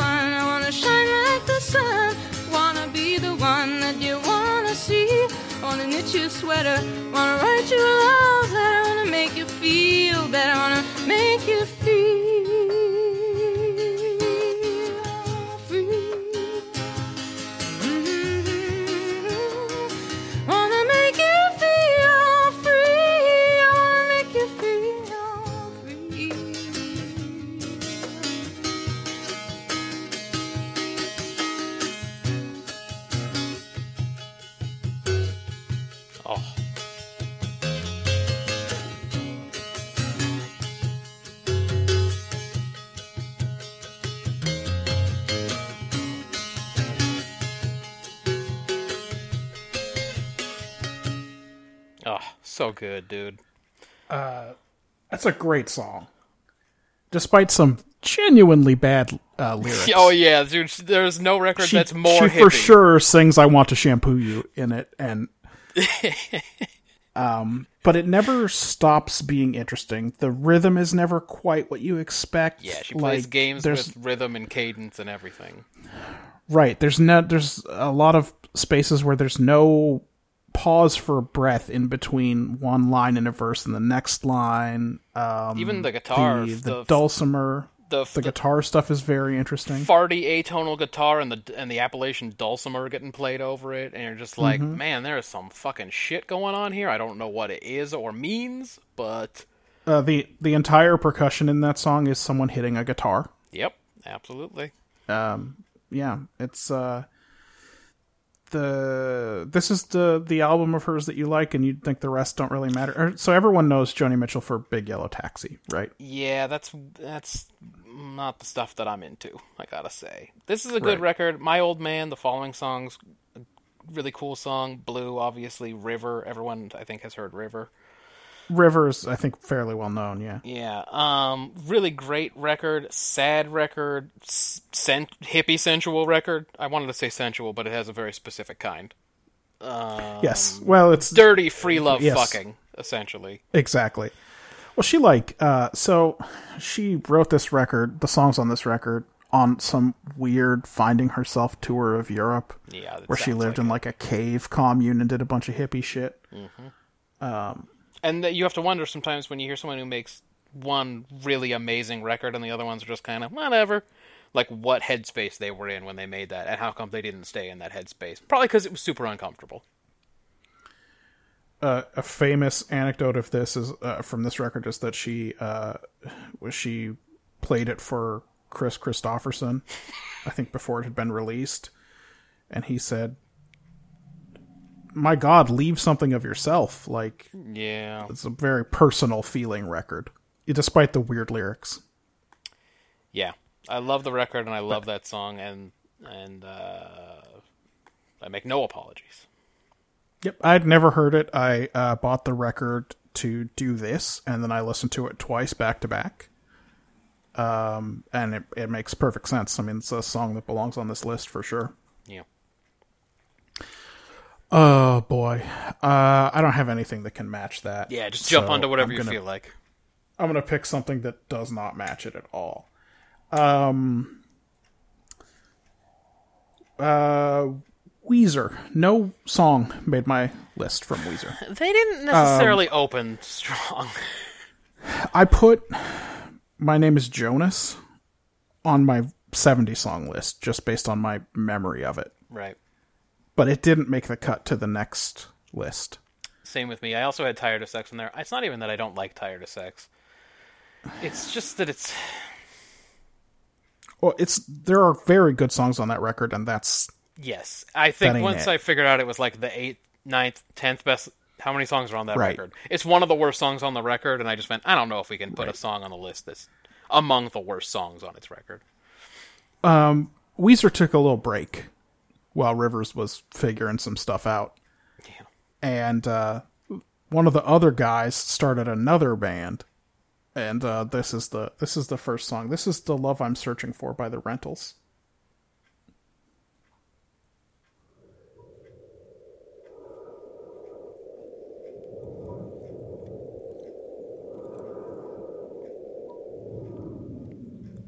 I don't think I'll find the love I want, the love I'm searching for in this machine. The system's failed, all the circuits blown, and the message lost in this machine. Try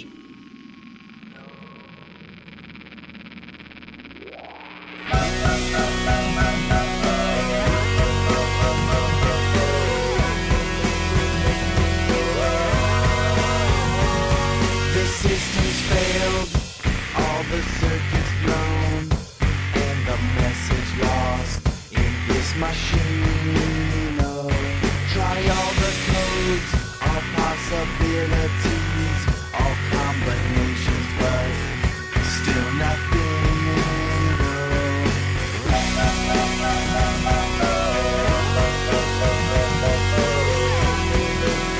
Uh, off the record, there's no such thing as good backup singing. Call for backup from my assistants, but That's why Marvin Gaye just used himself. one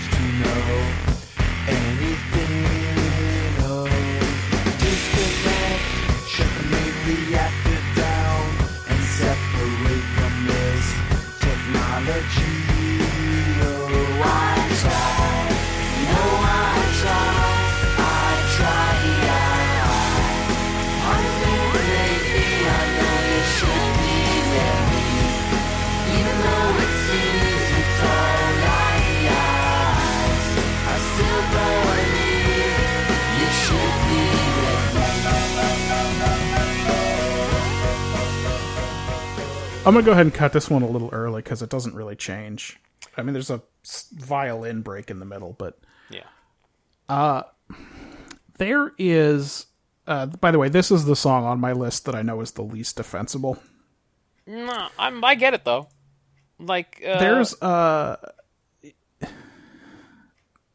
there will always be a place in my heart for the combination of heavily distorted guitars and like a Moog synth line. like a super satisfying moog that as it's playing Yes. you're just going oh I uh yeah like someone scratching your back and they're just about to get to that good spot that's what that is Right. So you you can get that out of the the rentals. Uh, By the way, it's a good it's a solid record. i like Um, many songs on that record that song fits in super good on that record It's extremely good. It's got the it starts well in that you get that little aborted start and then it comes in hard.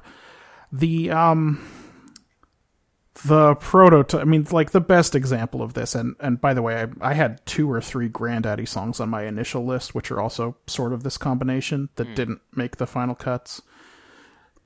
The absolute pinnacle of this is that one record by the Pulsars that no one ever heard of. it's the one about my pet robot theodore the one that includes my pet robot Theodore. It also has the tunnel song, right but that song that, uh, that album starts with a count off track, uh, yeah, yeah, so that was never going to make it. Um, yeah, I don't know. This is uh, this is fully this uh, is a good song on a strong record, and it just fits this weird niche in my musical taste. Yeah. Um, it, yeah, the rentals are the rentals uh, did they ever make other records Yeah, they have another record, at least one more. It came out, you know, uh, Weezer got back together after this, so the second record didn't come out for a while. It's similar. It's it's pretty solid. Yeah, this is uh, a super 90s record. And i even though it has all the special rentals flourishes, it has definitely has a relationship to Weezer, and that's that fuzzed out guitar. And uh, other bands that sound like Weezer, like Ozma. So you'll get like Marjan. Sometimes she'll hear a track come on, and she'll have to discover. She'll have to like figure out in her head whether it's Ozma or the Rentals or Weezer because there's a like some kind of weird relationship between those uh, Yep. the way those sound. Yeah, Ozma is another one that uh, where a couple of songs almost made the almost made the cut, but the um, domino effect, which would have made it, and I think was on your first It was list on also. one of my lists. Yeah. Yeah. Um, I get what I want out of Domino Effect from the end of Battle Scars, which is a song that I like much better. So it, it sort of cannibalizes that song for me, Yeah. though it's a very Ozma song. Uh, I'm ready to stay in the 70s. I think I'm just gonna stay in. I'm gonna stay there because it's so it's so warm. It's so it's it, it's just a nice. It's like I baked potato in the 70s all day long. and I just stay there and I ra- I put my hood on and I got my long sleeves and this shit's thick. It's wool. And I just sit in there. I let the sun beat down and I just go whatever. It's the 70s. I'm okay and um, this I th- I think I picked so this is going to be Led Zeppelin, and the reason I picked the one I picked, I they actually do a very good job with opening tracks. Their album one, track one, "Good Times Bad Times," is an awesome little song. Um, and they have some other good ones as well. But I went with "Immigrant Song" off Led Zeppelin three, based on the combination of what a fucking badass track it is and the overall quality of the album with songs like uh, "Since I've Been Loving You" and uh, "That's the Way" and uh, "Bron-Y-Aur Stomp" and and other other very good tracks. So um, let's do "Immigrant Song."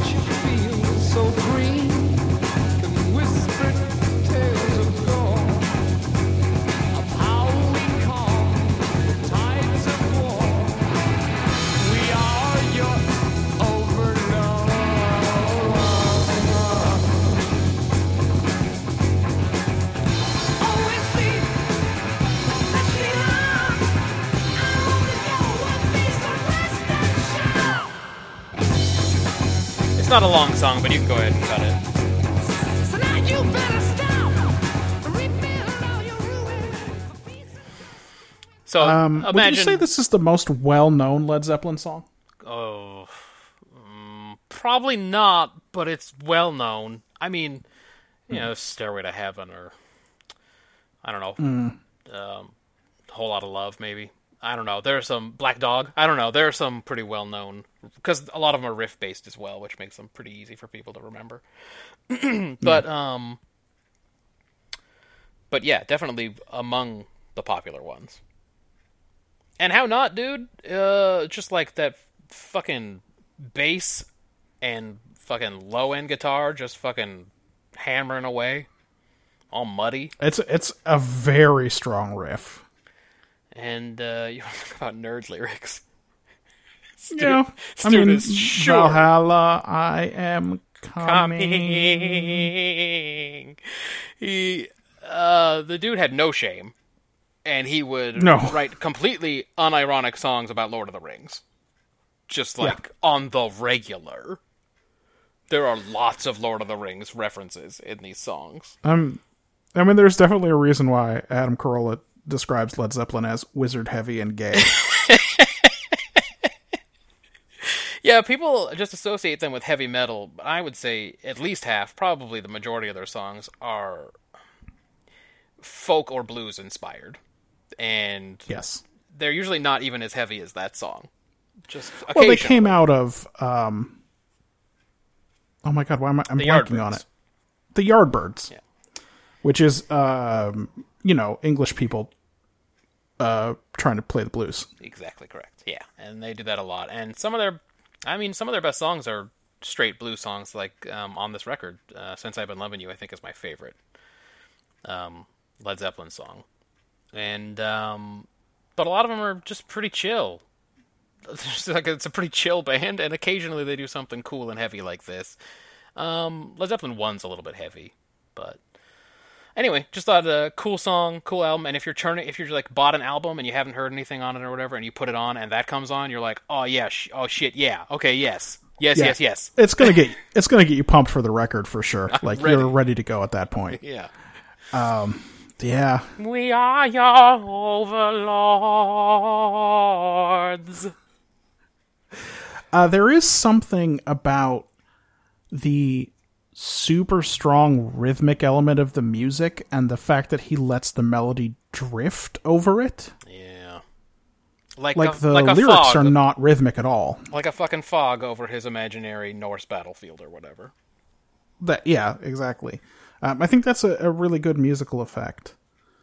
Uh, and it and it, it happens like it's not the whole verses like that happens at the end.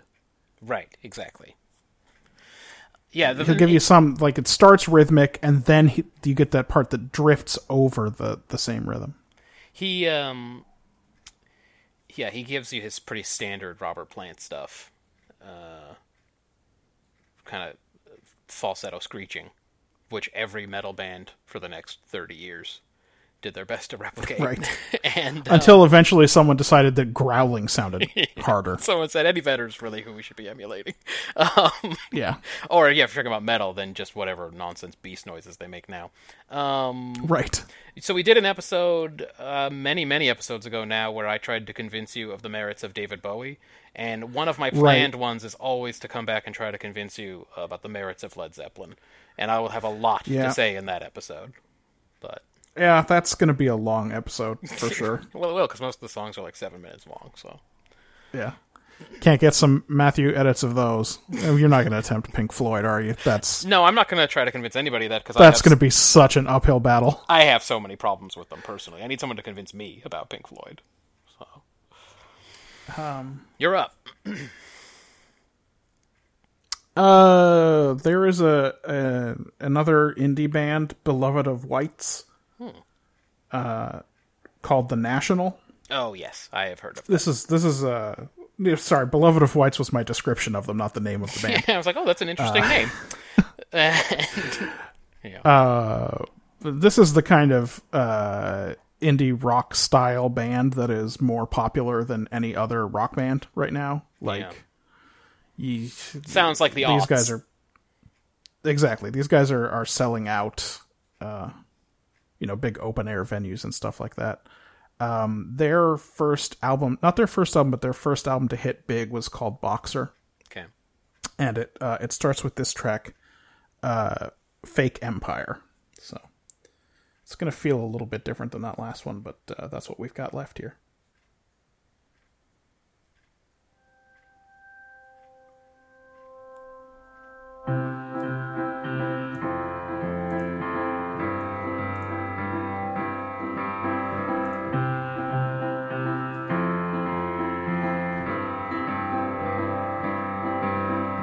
Stay out super late tonight, picking apples, making pies. Put a little something in our lemonade and take it with us. We're half awake in a fake empire. We're half awake in a fake empire. Tiptoe through our shiny city with our diamond slippers on. Do our gay ballet nights Bluebirds on our shoulders, we're half awake in a fake empire. We're half awake in a fake empire.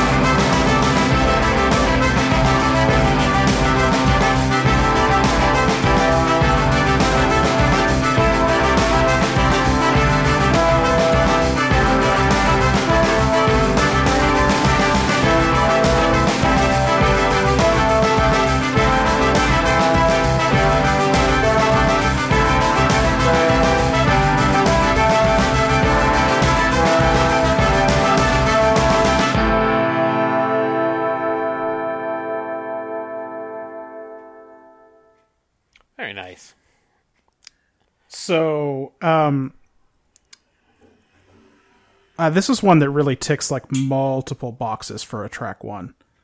Uh, first of all, it states the sort of uh, disillusionment with becoming an adult theme of the record. Um, the entire song is a crescendo. Yes. It begins with just the piano and his voice, and Which I thought ends with the layered horns. Very effective because the it starts off really chill, and the drums start to come in, and you go, "Oh yeah, no, okay, here we go. We're about to go to something." And it, it hits But the it- drums don't even hit till halfway through the song. By the way, Yes, and then it's a two and a half minute song. and then even though you know the crescendo's coming, it's still so satisfying that once those Yeah. drums start, you go, "Oh, I know what's gonna happen here. We're about to fucking we're it's gonna get crazy and white in here. All the white kids gonna get crazy." Exactly. Like all of the 20 year old, 20 something year old kids are going to uh, feel this song and this album. Um, so, yeah, again, like basically, if you were designing, if a computer designed a track one, it would work like this one does. Uh, and then the rest of the album is, is really good. There's, I mean, there's, well, I should, I should look.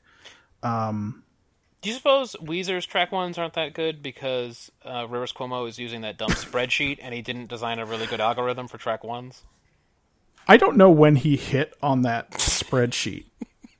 like I don't I really don't know. Uh it's, it's a 12 it's a 12 song record from 2007 and uh one, two, three, four, five, six, seven, eight, nine of the 12 uh are absolutely belong on a playlist like Okay. and the other three aren't bad. They're just they they have their place in the record.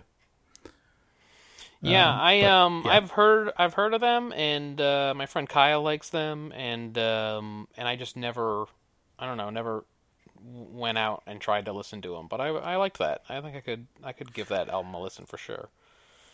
Well, I have a I have a strong uh I don't know. Uh, I really like uh baritone voice. And there aren't that many pop groups, rock groups that have a baritone singer. Right. They tend to be uh, you know, tenors or or something. That's in why you like like the Halo Benders guy. Or the, I couldn't uh, explain in a million years why I like the Halo Benders guy. He's such a terrible singer. He does have a very he's a very deep voice. What's There's the that. other one, the Uh, Magnetic but like Fields the magnetic something? the Yeah. magnetic fields. Uh, he, the, Stephin Merritt's got a deep baritone. Um, there the there's a band called um. Uh oh. They're not called Uh Oh. Oh boy, I forgot. You can't say that. band. You can't say "oops." We've talked about this in a debate, in a nationally televised debate. When you're trying to become the president of the United States, you can't name two of the three things and then go, "Oops." It's something Oh, you boy, can that's- never recover from. That's very. It's very poor that I did that. Hold on. Uh, Uh, I just to, uh, sort of like with the other one that I uh, Bottom of the Hudson. The, it's called Bottom of the Hudson. is an is an indie band that uh, also has a, a, a singer with a very deep voice. Um, uh, so it's not just uh, Crash Test Dummies. yeah, Crash Test Dummies too. Yeah, I forgot about that. yeah, sort of like the other Uh, one that I so- hadn't heard of. uh, Just to rattle off some of the things I heard in there, I heard some Modest Mouse, um, and a couple of other uh, uh, 2000s groups um, that you can definitely sort of see the relationship, or at least the evolution, like where where they fit in the time. I would say so, and and there's I think the horns come in prominently in one other song on the record, and in that one, and in this one a little bit, they really remind me of the horns in uh, Sufjan Stevens's uh, big record Illinois. It's time for me to say "oops" because I don't know what that is. Okay, well, it's uh, yep, there's a a very popular, very indie uh, record of the of the 2000s, I see. Okay. all about the state of Illinois. Oh, well, that's interesting. Is it super patriotic about Illinois, or is it kind of a bummer? Well, it was a follow up to his other his first record, Michigan. Oh boy. So- okay, I see what we're doing. It was going to be a project, but eventually he just started doing other stuff. Anyway, I don't blame him. real real good stuff. He should have started with more exciting states, then maybe he would have kept going. I think these were states that where he lived. I think that's why he started with them. Um, Yeah, that was uh, that was Fake Empire by the National. I liked it. I thought it was good. Um, why don't we jump into another? Uh, let's let's uh, jump back a, a little bit further to the late '60s. Um, the analogy I've been using for this for this song is like how action movies kept evolving and evolving and evolving until 1996 when you got The Rock, and I consider that to be like the sort of the zenith. Like like every it had all evolved to this point where The Rock is basically a giant action movie trope, but is still somehow enjoyable. It's a very good movie. I think. I mean, Sean Connery is a big part of it. Yeah, but it's even. I mean, it's got all. It's got all the tropes. It's got Nick Cage in it for one. I mean, he was in like 50 action movies in the late '90s and early 2000s and stuff. Um, you know, the best action movie ever is probably Terminator 2, but the one that's most like an action movie is The Rock. And to me, this next track is like all of the tricks that Motown had ever come up with, everything that they ever did at Hitsville in Detroit, all had kind of evolved in the late 60s to the point where when David Ruffin was forced out of the Temptations for being on so many drugs, that uh, when it came time to do his record, they just like, they knew exactly how to do it up real right. It's Yep. one of my favorite Motown records. They didn't promote it because they were very mad at him for behaving badly. And so it never really charted, and his career didn't take off, and he died in the fucking gutter or whatever. Um, but my whole world ended uh, off of the album of the same name. Is uh, an unbelievable track bomb.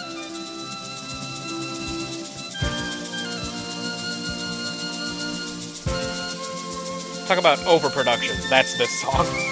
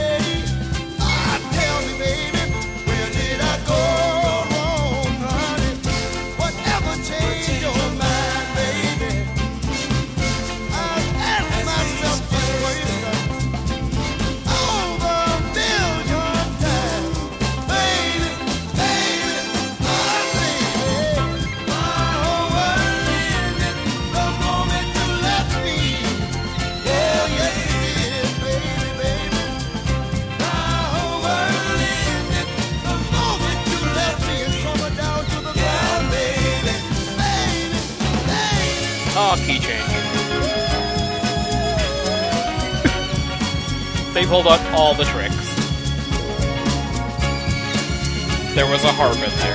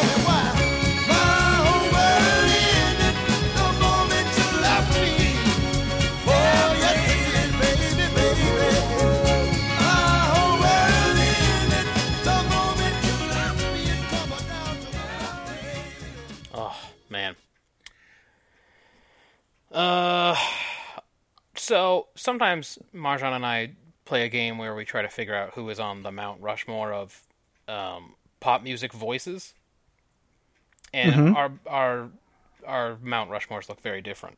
But David Ruffin is an easy entry onto mine, even though you can only have four. For all the work he did with the Temptations and his solo work, the grit, the wailing, uh, guy had essentially a perfect tool. But Do you have him on there with with with Levi? I have him. I have him ahead of Levi, just based on vocal quality. Okay. Levi. No one has ever sung with more emotion than Levi. No one ever wanted it more than Levi. But just in terms of vocal quality, I, I just uh, David Ruffin was a, a beast. He was beastly. Even if you factor in the fact that uh, the other guy's name is Levi Stubbs, He has a wonderful name. it's a great name. Um, that song that we just heard, Yeah. it really is as if someone wrote on a, a slip of paper, uh, on, on individual slips of paper, every single technique Yeah, just use them that all. has ever been used in a Motown song and threw him in a hat. And then David Ruffin just walked up and turned the hat over. Yeah, they're like, hey, I said, "No, what we're doing them him- all. Yeah, what they told him was pick three, and yeah, went, uh, we'll pull "Fuck five of these and we'll do them. And he's all, nope. Um, like uh, like Fake Empire, it is a it's also a, crescendo. Yeah, Uh, every verse has a new instrument, so it it takes a crescendo all the way up to the key change, and the, there are no more new instruments after the key change. but the key change in itself is uh, the Although after the key change, the the chorus that follows the key change, the the orchestration is different in that it plays the vocal melody instead of Yes, all of the flourishes that it was playing before. you have listened to this song enough times. I've listened to it a lot and I've listened to it things. carefully. Yeah. And um, I I would love to have the stems for this. Yeah. Um, it's a piece of work, dude. so- it's like this is like a monument to Motown because shortly after this, it becomes the '70s, and most of Motown moves to LA, and Yes. stops being anything important, and only Stevie Wonder and Marvin Gaye really maintain any kind of of important work on Motown's labels or sub labels or whatever. And this is kind of like eh, the end of an era kind of thing. A, a fun thing to do if you ever get sick of listening to that track, and I I know that's not a real scenario, uh, is to pick one instrument and listen to it. Just listen to what it does the whole time. Yeah. And I recommend the lead guitar. Oh yeah. It never stops playing. And it's he play, Like- plays a kind of farty. It's pretty good. During during the verses under David Ruffin, he's doing a ton of shit. That's the thing, man. They hired real musicians and they didn't tell them not to play. Yeah, They're they like- didn't hire. They didn't. They weren't paying them to be quiet. They're like, "Hey, James Jamerson, you want to play the bass?" Um, and he's like, "Yeah, can I play everything though? Can I just play? Can I play a million things?" And they, "Yeah, I guess. I don't know. Use your best judgment. I don't know." and, and just uh i love i think my favorite verse is in the in the second verse hmm. when the oboe comes in underneath mm, Yeah, super super quiet that's right. Just layering, dude. It's all about layering because they have 500 just- things happening. it just gives you something to listen to every time. Just like pick out, and then you know the strings come in on the third verse over the the flute's there the whole time. The oboe comes in on two, strings come in on three, key change. Normally, Um, I'd be afraid of this song overpowering the rest of the record, but on this record are songs like "Pieces of a Man," "I've Lost Everything I've Ever good song. Loved," "The Double Cross," "World of Darkness." This is a fucking boss album. Yeah, not songs that most people know. Yeah, again, they didn't want him to. They like, they wanted him to go away quietly. but uh, but very strong. Um, yeah, that's a great song. Uh, this is again not giving anything away. It was on both of our lists. Yeah. It's One of the reasons I knew we would have to do the draft was that particular song. Right. Um, real solid. Nothing uh, nothing I can play will will really follow that. But I'm gonna play um, Frank Sinatra by Cake. I think that was on both of our lists as well. Yeah.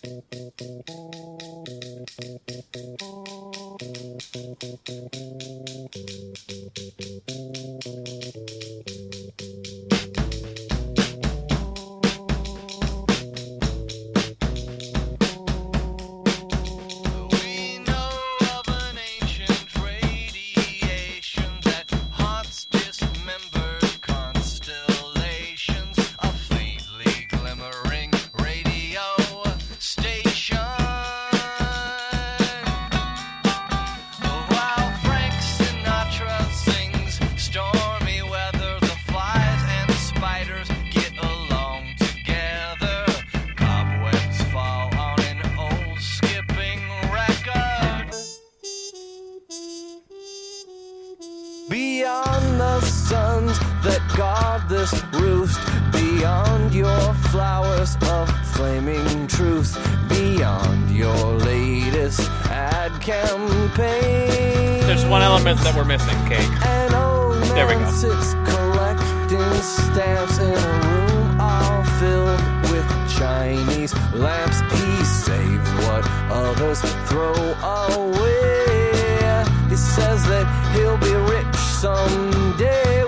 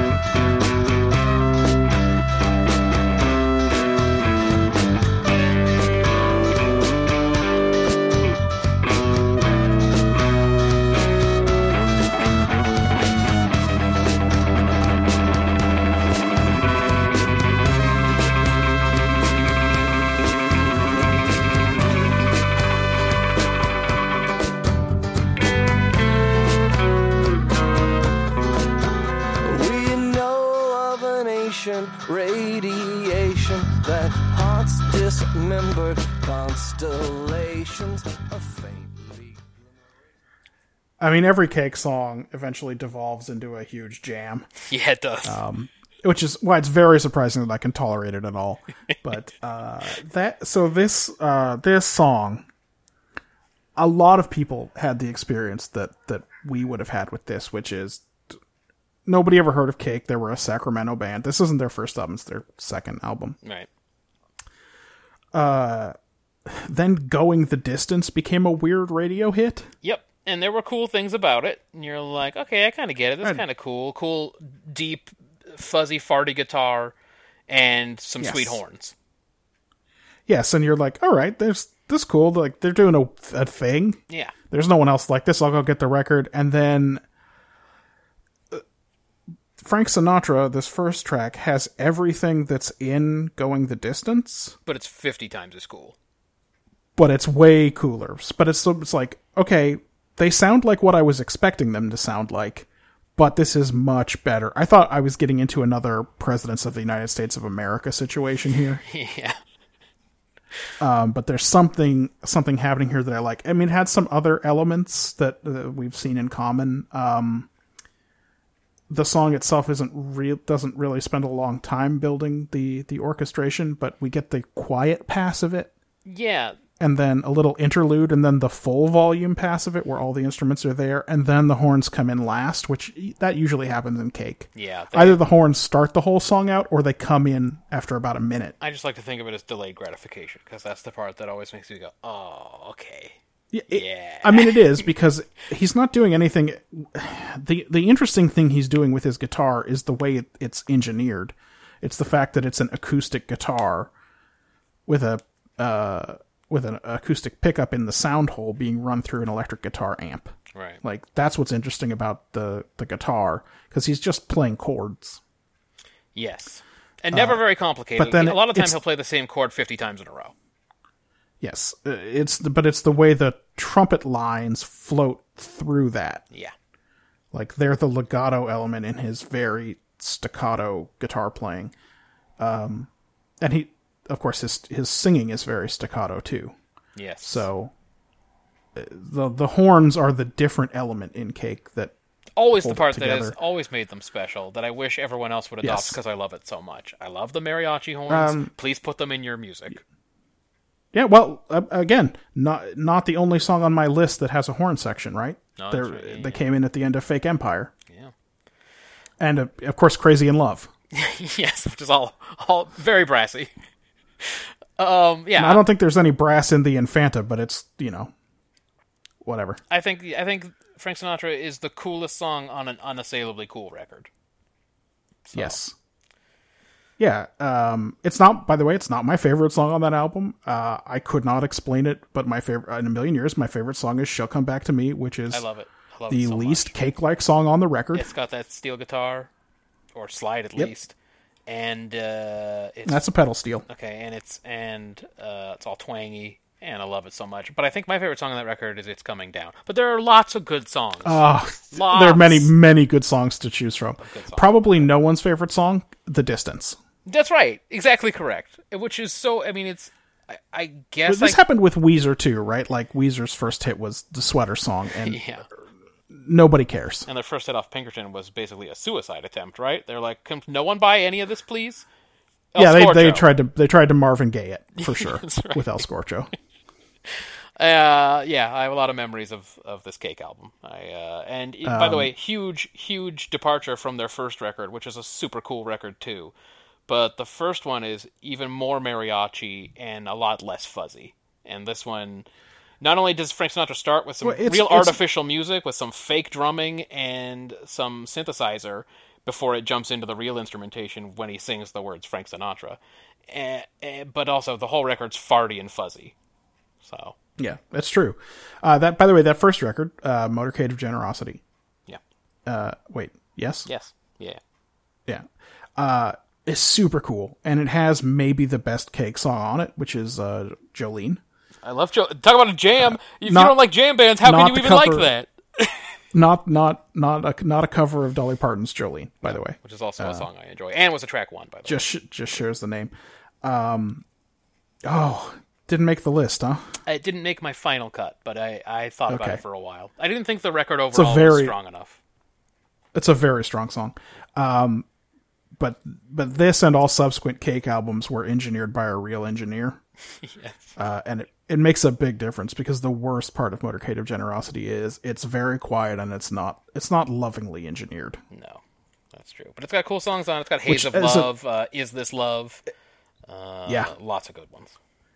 It's an odd thing to say about a band where the instruments sound so farty and weird, but like they it warrants serious treatment by an actual sound engineer. The difference is pretty clear if you listen to them back to back. Yeah. All right. Uh, boy, this is going to be a three-hour pod. Okay. Uh, let's move on to my next one then. Yeah, Uh, all right. I'll, what I'll say about it is this is also a cover, um, and I wanted to penalize it, but I th- it's just such a perfect song that I didn't know how to penalize it for not being original. Uh, it's "Respect" by Aretha Franklin.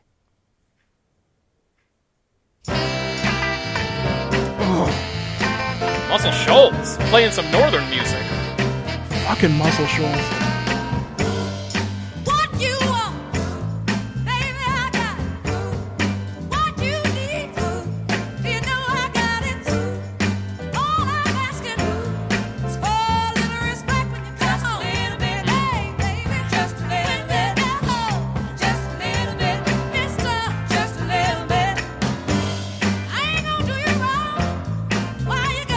Never sings a line straight. Nope.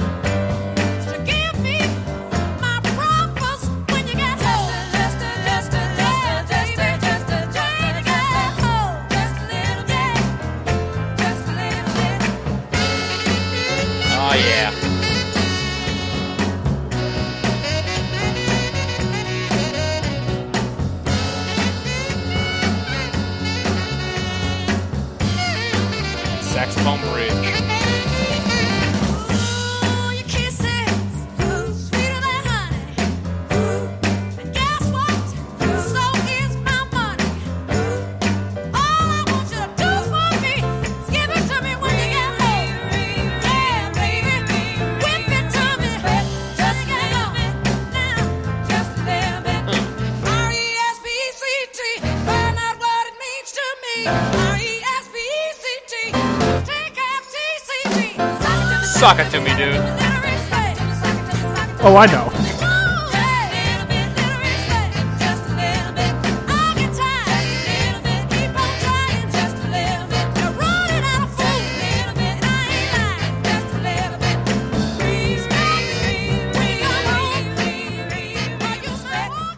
Oh man. So you see what I mean? It's essentially Um, a perfect song.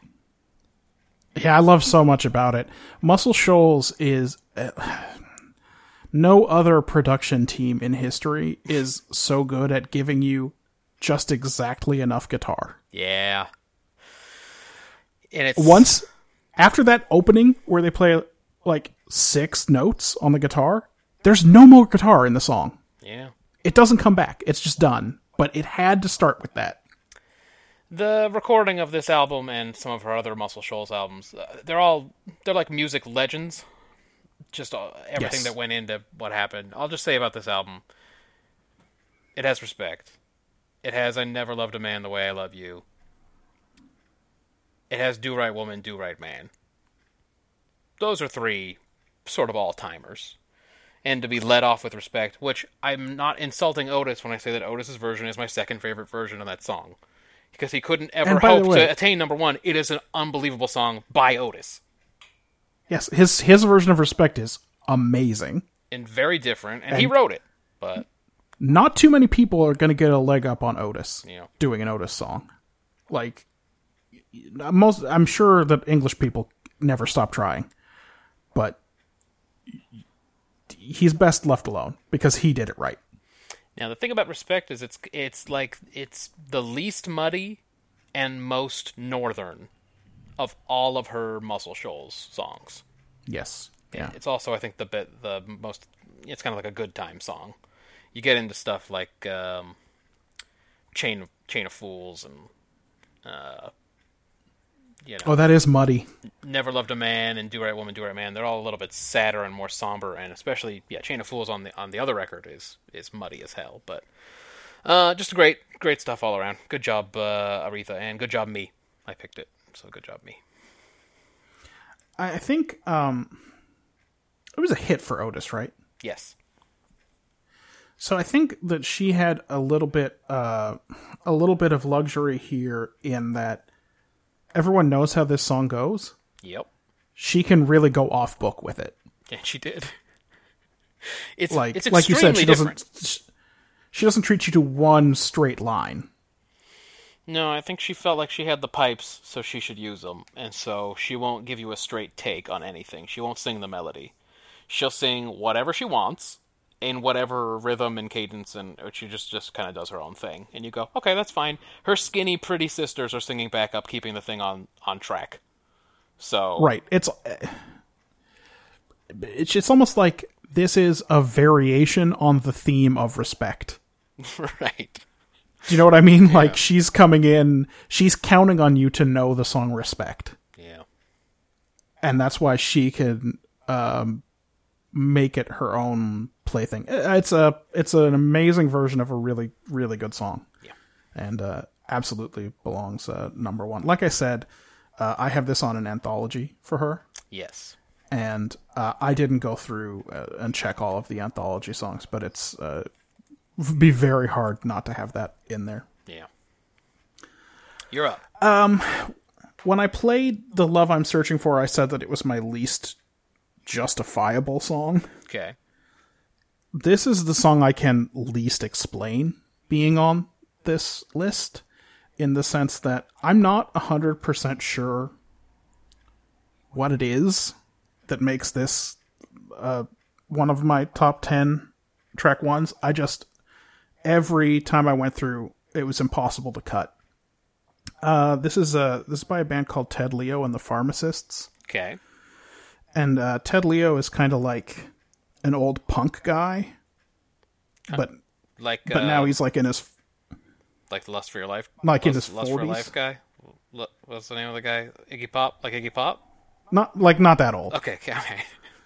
but like now he's now he's in his forties, and instead of singing the same kind of crazy punk songs, he's kind of like, you know, there's a lot of songs in here about how do you address uh, on this record, how do you address protesting and activism with needing to lead lead your life and raise children and stuff like that. Anyway, this song is called Me and Mia and it's about eating disorders of all things, but it's the first song on uh on this Ted Leo record. Um like I said, never could cut it, so here it is.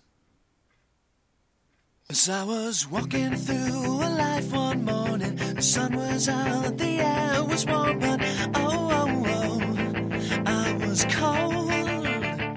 And though I must have looked a half a person to tell the tale in my own version, it was oh, oh, oh only then that I felt whole.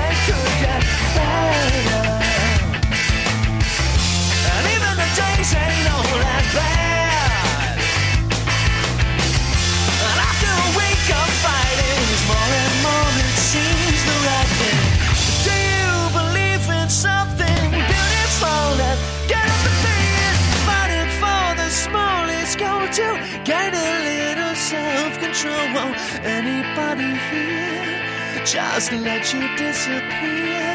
Now, doctors know your mom and dad, but me and Ann and Anna know how hard you try. Don't you see it in my eyes? Sick to death of my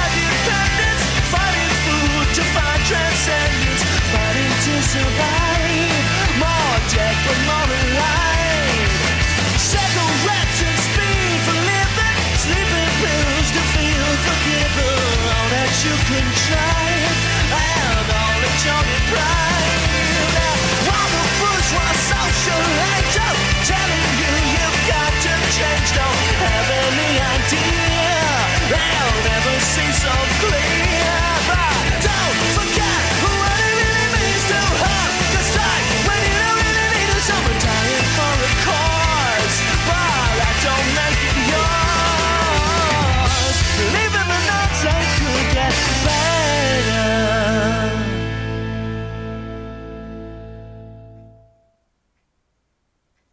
So I think for me, this one principally fell into the category of strong ending.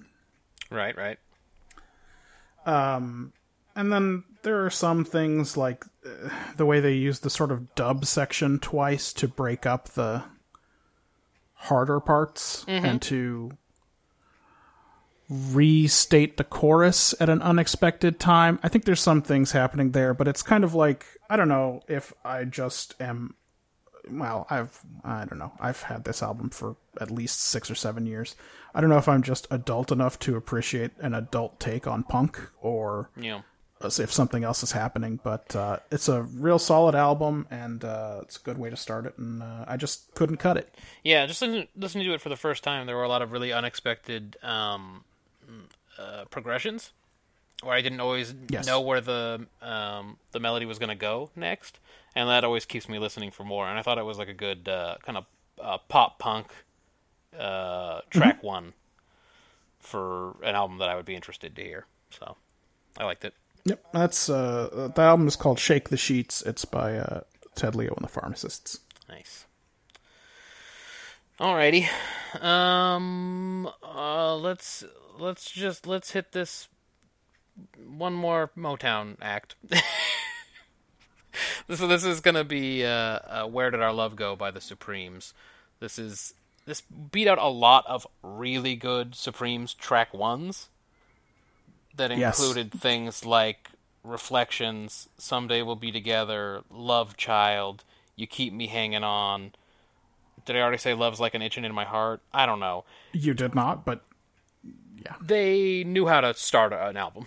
and um, they did. It does seem like they front loaded it, or at least a lot of their track ones became hits. Yeah, and I think I I picked this one because one, it really kicked off the important part of their career. Before this, Right, this is pretty early. they had been kind of floundering. They were clearly the C team among Motown's girl groups, and they kind of lucked into this song, as we've talked about a few times on this show. Uh, when Martha and the Vandellas went, mm, "This song isn't really us. We don't want it. You can pass that down to whoever." And the Supremes were like, "Oh yeah, yeah, yeah, yeah. No, we'll uh, we'll take it. We'll take this song. We will go. We'll run with this." And uh, and they had like 14 number one hits after that or something. So, uh, so where where where did our uh, where did our love go by the Supremes?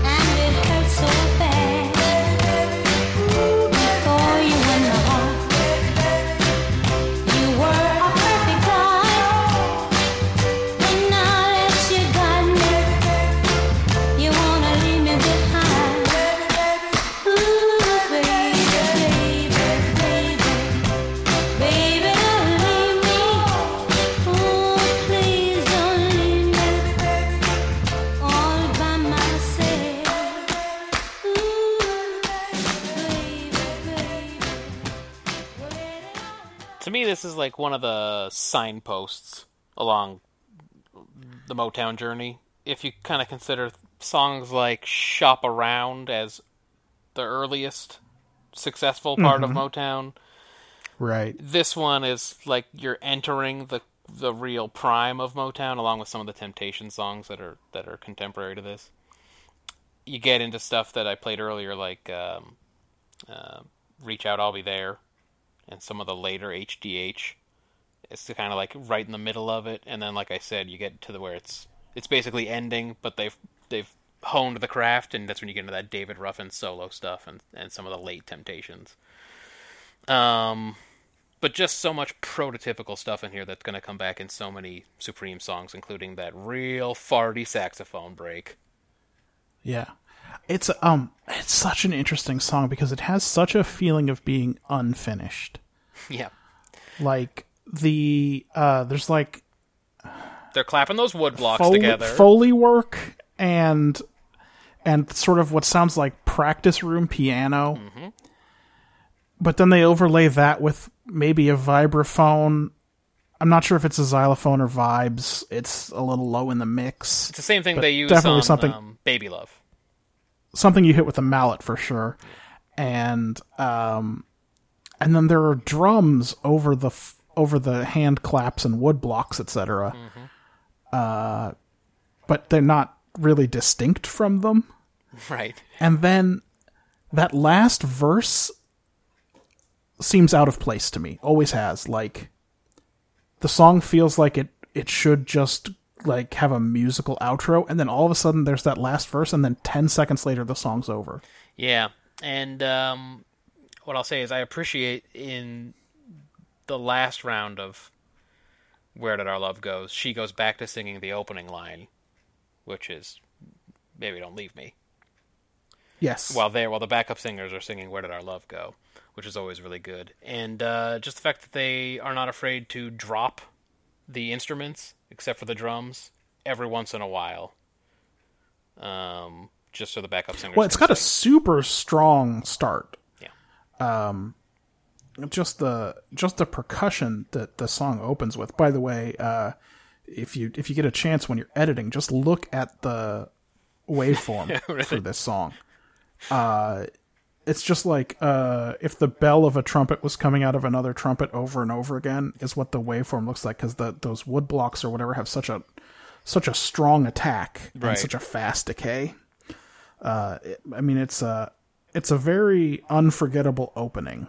Yeah, I read a story once about what they were trying to do in the beginning there, and they had hand claps, and it just didn't seem like there was enough going on or whatever. So they got some wood blocks together, and they were clapping them together, and those weren't really sounding right. So they put them under their shoes, like taped them to their shoes, and they were stomping in them, and like they were like trying their best to come up with something that sounded robust and cool, and that's what they uh, they Yeah. ended up with. Uh, but a great I mean, it's there's nothing else quite like it. launched their career. Great album. Other songs on the album: "Baby Love," uh, "When the Love lights start Shining Through His Eyes," "Come See About Me." Some of the early big ones. So God, come see about me. yeah, dude. And again, dude, HDH. is so good. It's just they got Yeah. on the HDH train like the Four Tops, and they both those groups just rode it out from there. So, uh, yeah, But it's it's it's uh, that song feels like this. They knew it was so good that they could not wait to get it out. And they're like, no, it's good enough like this. we have to release Like like, the sa- Motown's going to release six singles this week, so we have to. We, we just got to keep this fucking factory going. saxophone's too low in the mix. It would take another three minutes to do a pass where it's mixed higher, and they're like, no, that's fine. It's fine. Yeah. But all the elements of this song come back over and over again in all future Supreme songs, at least until the Love Child era. So, Yes. All right, we're getting close. I've done nine. You've done eight. That's right. Uh, so for my ninth uh, pick here, and of course, there's no way to order these songs, right? Yeah. Like this is not a one to ten scenario. This is Yeah, yeah. The mine is not in any particular order at all. yeah. Uh, this is a song. Um, uh, it's called "Will My Feet Still Carry Me Home." Uh, it's by a band called Elf Power. I think I have heard of Elf Power, but only from you. Right. Uh, well, they're another one of these '90s uh, indie darlings. Um, by which I mean you might you might hear their name in uh, another band song about obscure bands. right. Do you know what I mean? Yeah. Like that kind of indie darling. Uh, I mean, I'm thinking of the Tullycraft song "Pop Songs Your New Boyfriend's Too Stupid to Know About," and I don't think Elf Power actually gets name checked, but it's But that they're kind the of thing. kind that would be in Yes. similar songs. Um, this is a song. It just has a really solid hook. The album is very good. It's got a strong beat. Um, the singing is not quite Diana Ross quality because it's an indie band, but I'll stop apologizing for it. I really love this song. It's off a very strong album. It's uh, "Will My Feet Still Carry Me Home."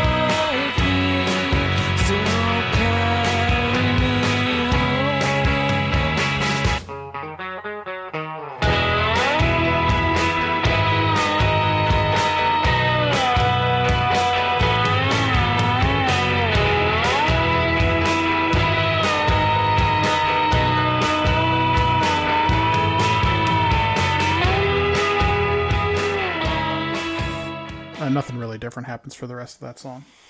But um yeah, uh so it does a couple of things. I like every time the music drops out and you just get that quick little guitar riff. Yep, uh, just kinda then it like- all comes right back in. yeah, they don't lose the momentum for long. They don't like do a. f- It doesn't They don't I, do I think it doesn't even drop a whole beat. Yeah, Right. they don't do a Rolling Stones where they go, yeah, you know, we're just going to kill all our momentum because I think it's, I think we should. I think it's funny. Like in There's a there's four or five really really strong songs on this record. It's it's kind of a long album. It's got 14 songs on it, but uh, We Dream in Sound, The Well, Simon, etc. So there there's a there's good stuff on there. It all sounds a little bit like that. This is one of the well, it's not the most up tempo, but it's it's got the most driving beat I think of most of the most of the songs on there. So it's uh, it just starts strong with the drum beat and uh, has some musical interest.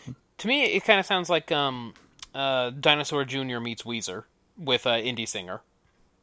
Does that make sense? Doesn't matter if it makes sense. That's what it sounded like. I mean, it does kind of make sense. Um, you like Dinosaur Jr., right? I like the first ten seconds of "Feel the Pain," Okay, and so no. then I mean, I have I have that record.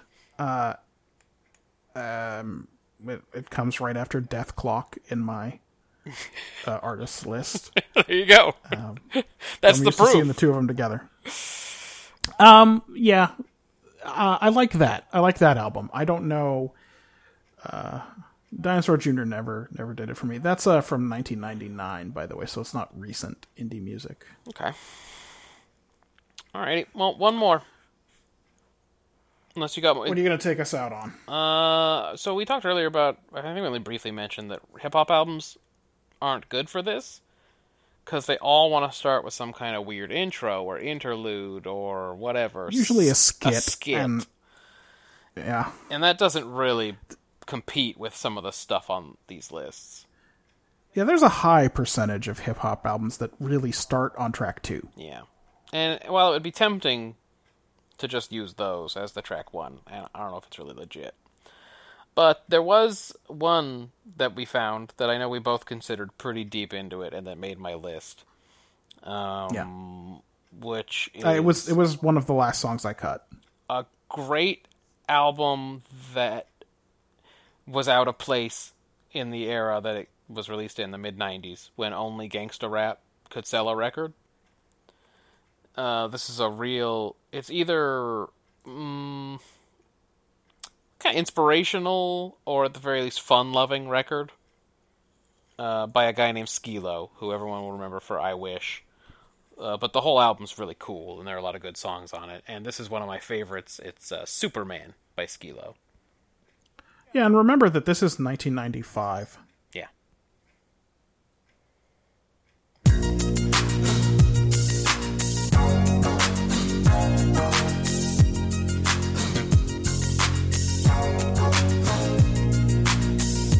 Course, sampling the Isley Brothers, as rappers are wont to do.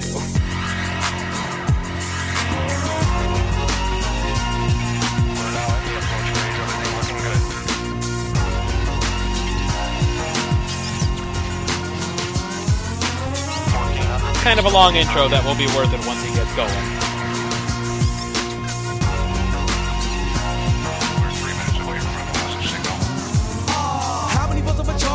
Wires and set fires in my garage? Sabotage, I'm coming to your foods and camouflage. Gods must be crazy. So your style for the 80s. Looking at that show lady. Why she look like Grady? Shady business. Wanna stop and look at my profile? People like me be catching girls with Kangol hats and Argyle. Style, skill. I get ill every time I rhyme. Quantum sleep. Stole my Jeep and catch that food this time. Cause I'm too speed, I'm a phenomenon with bad aim. Fame. Now I'm gonna live forever, never say die. Bonsai, that black eye with a black eye, fat lip on a set trip. Dag, y'all, look at my watch, I gotta shake this spot. So pal, look at this brother with stabs. Think his name is Mosquito, Mr. Nominamita. Watch that holy cow, a bunga, hunger. Couple of signs from these trees. The day that I became an MC. It was the day that I became the super. Was the day that I became the Superman. What? The Superman. The day that I became the super. Was the day that I became the Superman. Superman. The day that I became the super. Was the day that I became the Superman. The Superman. The day that I became the super. Was the day that I became the Superman. Now date yourself. I'm your idol like Michael, so won't you beat it? I'm better like Shredder, I joined the foot, now I can't be defeated. Mistreated MCs like it was the 80s.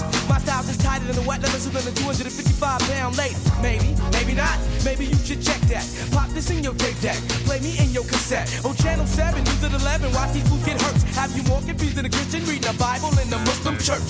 Come down to earth, now ask yourself is it worth losing your title in a rap recital? I've been vital since my birth. MCs get baited cause I'm overrated. And if you lasted two rounds, but I get blasted when you left, you made it. I'm the most hated MC, just like the Omen. You'll be out like last year, looking like Gary Coleman. Cause no man, no children, a woman can get with the super. I got the West Coast sold up, and I blowed up your spot, trooper. And ain't no to be continued. When I get in you, you get looser. Hope that you get used to losing. So shut up and start thinking. Before I leave you dangling from my mic horse, and you send me swinging. The day that I became the super was the day that I became the Superman. What? The Superman. The day that I became the super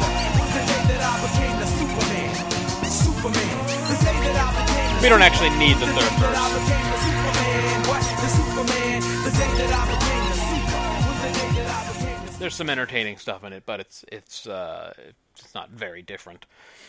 Um, It's um, yeah. Go ahead, it's your song. dude, just fucking flow from the get go. Uh, again, mid '90s. I think of anybody who was like selling records then, he had he was the flow leader in the clubhouse for sure. Oh yeah, I mean this is '95, so like Snoop Dogg has had his major release. Yep. That's got some flow. Yeah, yeah. S- Snoop got flow, But it's a much it's a Um, much chiller flow. but you know before before that Before the chronic. it was a lot of rapping to the beat. Yeah, which I like to always go. I rap to the beat. I said I rap to the beat. That's what rapping was. Before the chronic. Even stuff like um, I, I, Ice Cube. Ice Cube already had a record by this time. Yeah, he must have. He's got some flow if you count just rage. If rage is flow. yeah. Uh Yeah, I think a lot of rappers that came after I don't know whether it was accidental or if they meant to model themselves after it, but a I see a lot of Skee-Lo's style in later rap groups and rappers, and specifically Eminem. I think Em- Eminem there's a sounds a heavy lot influence. is a lot like this, but five years later. Yeah. Uh, all the things he does where he changes up the rhythm real sudden, like, and kind of the sillier. Says too many words. says too many words for the amount of space that he has. Uh, yeah, all that stuff. I think uh, I think there's a pretty direct correlation between the two. But I mean, it's just a badass record. Um, I wish is obviously a cool song, but there's also like Top of the Stairs and, and some some other ones on there that are really good. So just a cool, Well, you mean uh, cool mid '90s hip hop record. that's part of what's so great about this record is like you bought it because you heard "I Wish," Yeah. And that's kind of a silly song. Yes. Um and then you put it on, and then this song starts, and yeah, it's got. Does it have silly elements? Yes. Does he talk about the Ninja Turtles? A little. bit. Maybe he did. Yeah, maybe. he may have said that he was like Shredder and mentioned the Foot Clan. It may have happened. Uh, yeah. And He embarrassed more people on national silly television elements? than Richard Bey. That's correct. If anybody remembers who that is. are there silly elements in the other songs? Yes, but is Did he there once- interesting stuff happening? Did he once get busy in a Winchell's? Well, check his credentials. Real talk. Please check his credentials. Yep. And then I think you'll know the answer to that that important and popular question. So this track is uh, the same. Tr- it's sampled from the same Isley Brothers track that "Big Poppa" by uh, Notorious B.I.G. is sampled from. It's two different Yes. parts of the song because uh, this is like the break it down mode of that Isley Brothers song that he samples for this one. Um, but yeah, it's a very, it's a great track, great way to get you into the record. I love driving to that song; gets me fucking pumped. So uh, it is very strong. And uh, you know, Skee-Lo did not get uh, did not get his due. no, I think because he wasn't rapping about killing people and doing cool murders. yeah, his self-deprecating style did not get him very far. He was rapping about how he used to wish he had a Honda Accord, and that was not like uh, That wasn't what people were. that wasn't what in. was street. No, that wasn't what was hot on the street. the He was doing war. his taxes basically, exactly. um, and yeah.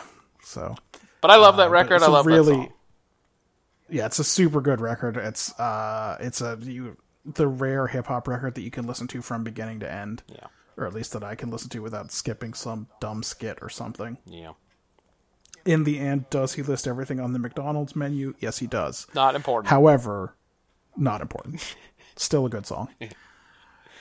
um. All right, that's it for me. just leaves just leaves one song left, and I staggered this one to the end because I, I played uh, around here at the beginning with my uh, in my also rans my honorable mentions. Um, their second uh, record, Counting Crow's second record, was uh, recovering the satellites, and a second record is scary. Yeah, especially if you had If you, success if with the you first really one. got into a if you really get into a debut record and then you're like all right here's the new shit uh is it gonna be anything and then you put it on so i think making a strong statement on your second record is important yeah, uh, it can really really pump you up so you don't have a you don't have to go back to tower records at midnight to buy 12 girls band to buy a cake record, a Pot USA record, and a Twelve Girls Day, Twelve Girls. What are they called? Twelve Girls Band record. band And you come, and you at the end of the day, the Twelve Girls Band is the best of the records. yeah. Uh, important to to set a tone so that that doesn't happen. Uh, this is the this is the first song from Recovering the Satellites. It's called Catapult.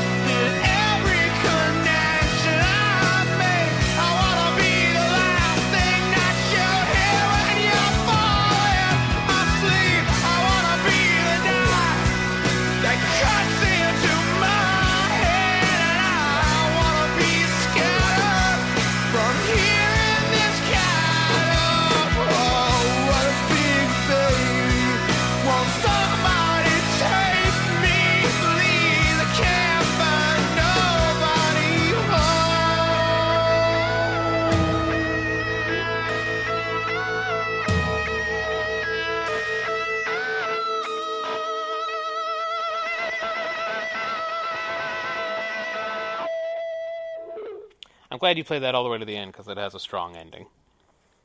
Uh, it does, especially uh, especially since the next song, "Angels of the Silences," starts uh, pretty hard. Yeah. Right at the moment that song ends. So not only was this their second record, but this, I mean, they were not immune to the mid 90s. Because this record is a lot harder than August and Everything After, which I think is a lot mm, slower, a little bit more contemplative. But this one, Angels of the Silences, I think was the first hit off the record. And it was, Yes. uh, it's a lot f- faster and fuzzier. Um, Catapult, you just heard, is is pretty fuzzy and a little bit heavy. Um, songs like "Children in Bloom" and and even "Recovering the Satellites" is kind of a cool '90s song. So, um, Right. It was a- I it mean, was a different August and record. everything after came out before grunge hit big. yeah, And Recovering the Satellites was in 1996, so like right in the middle of it. Like that's got to be the year that Razorblade Suitcase came out. Or something, yeah, right? Like, exactly. or uh, it was certainly around then. Yeah. But that's a cool song. Um, it's got the kind of the cool organ or synthesizer intro, whatever it is. Um, Yes.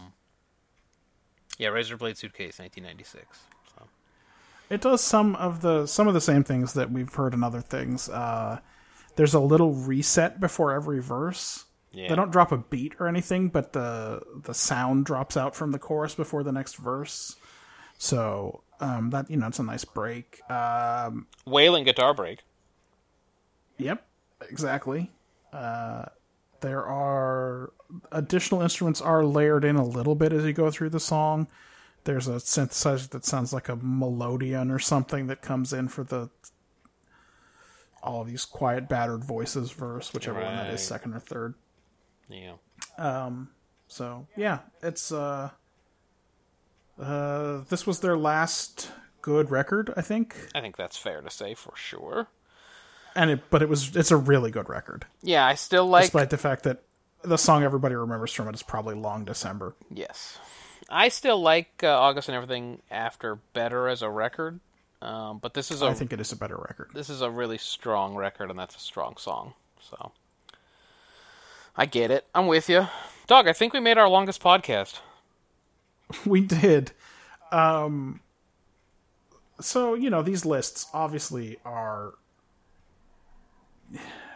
We didn't go out and do outside research. These are based on the records that are in our personal collections. Well, as they should be. Fuck, this, this is a personal thing. What am I supposed to decide? What everyone else thought was the best number one track? Like, exactly. yeah, There was a song in there from your collection that I'd never heard. I sprung a few on you. yeah. from the, some of the deeper cuts in mine, and uh, you know, as usual, we played a lot of Motown. That's right. That's it's never going to not happen. Par for the course. But yeah, it was a, a fun little project, especially one to that really took a lot less time to pull together than I was expecting. Yeah.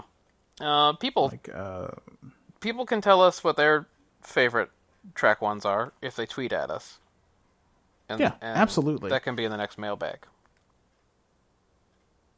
that's right, because unfortunately, next week is a Star Trek week. Matt, I'm at zero of five. Me too. watch all of these shits. Yeah, it's okay. We got we got some time. We got some time still. if you're playing along with that project, and uh, Ben already sent his notes in. Ben's I haven't the read them yet, but he got he obviously felt bad about being burned on week 17. got his week week 18 picks in right quick. Uh, for next week, we are watching Arena, coming of age Mm. Yeah, we are. Duet All right. I like where this is going. Projection. Everyone knows that's the best episode. and acquisition. Must be good because it's Enterprise. I feel. See how um, encouraging that was. Don't don't you feel good now? Are you ready to watch good. them? No, I think you should go into it with a good attitude. You'll enjoy it more. Uh, that's what we're doing for for next week. Um, we'll be back in two weeks with another mailbag. Um, like Matt said, you can tweet at us uh, at Brother Date if there's something you want. Uh, we read them all. Uh, we read every single one. Yeah, really. So, I don't think there's ever been one that we didn't read. So do it, everyone. so feel free. Um, otherwise, uh, thanks for listening to three and a half hours of us play music. Kind of became a radio show this week. That's fine. Adios, muchachos. Yeah. Oh, I felt fine afterward. Did you eat? Oh, that's cool. I spent the whole weekend pooping. Just all of it.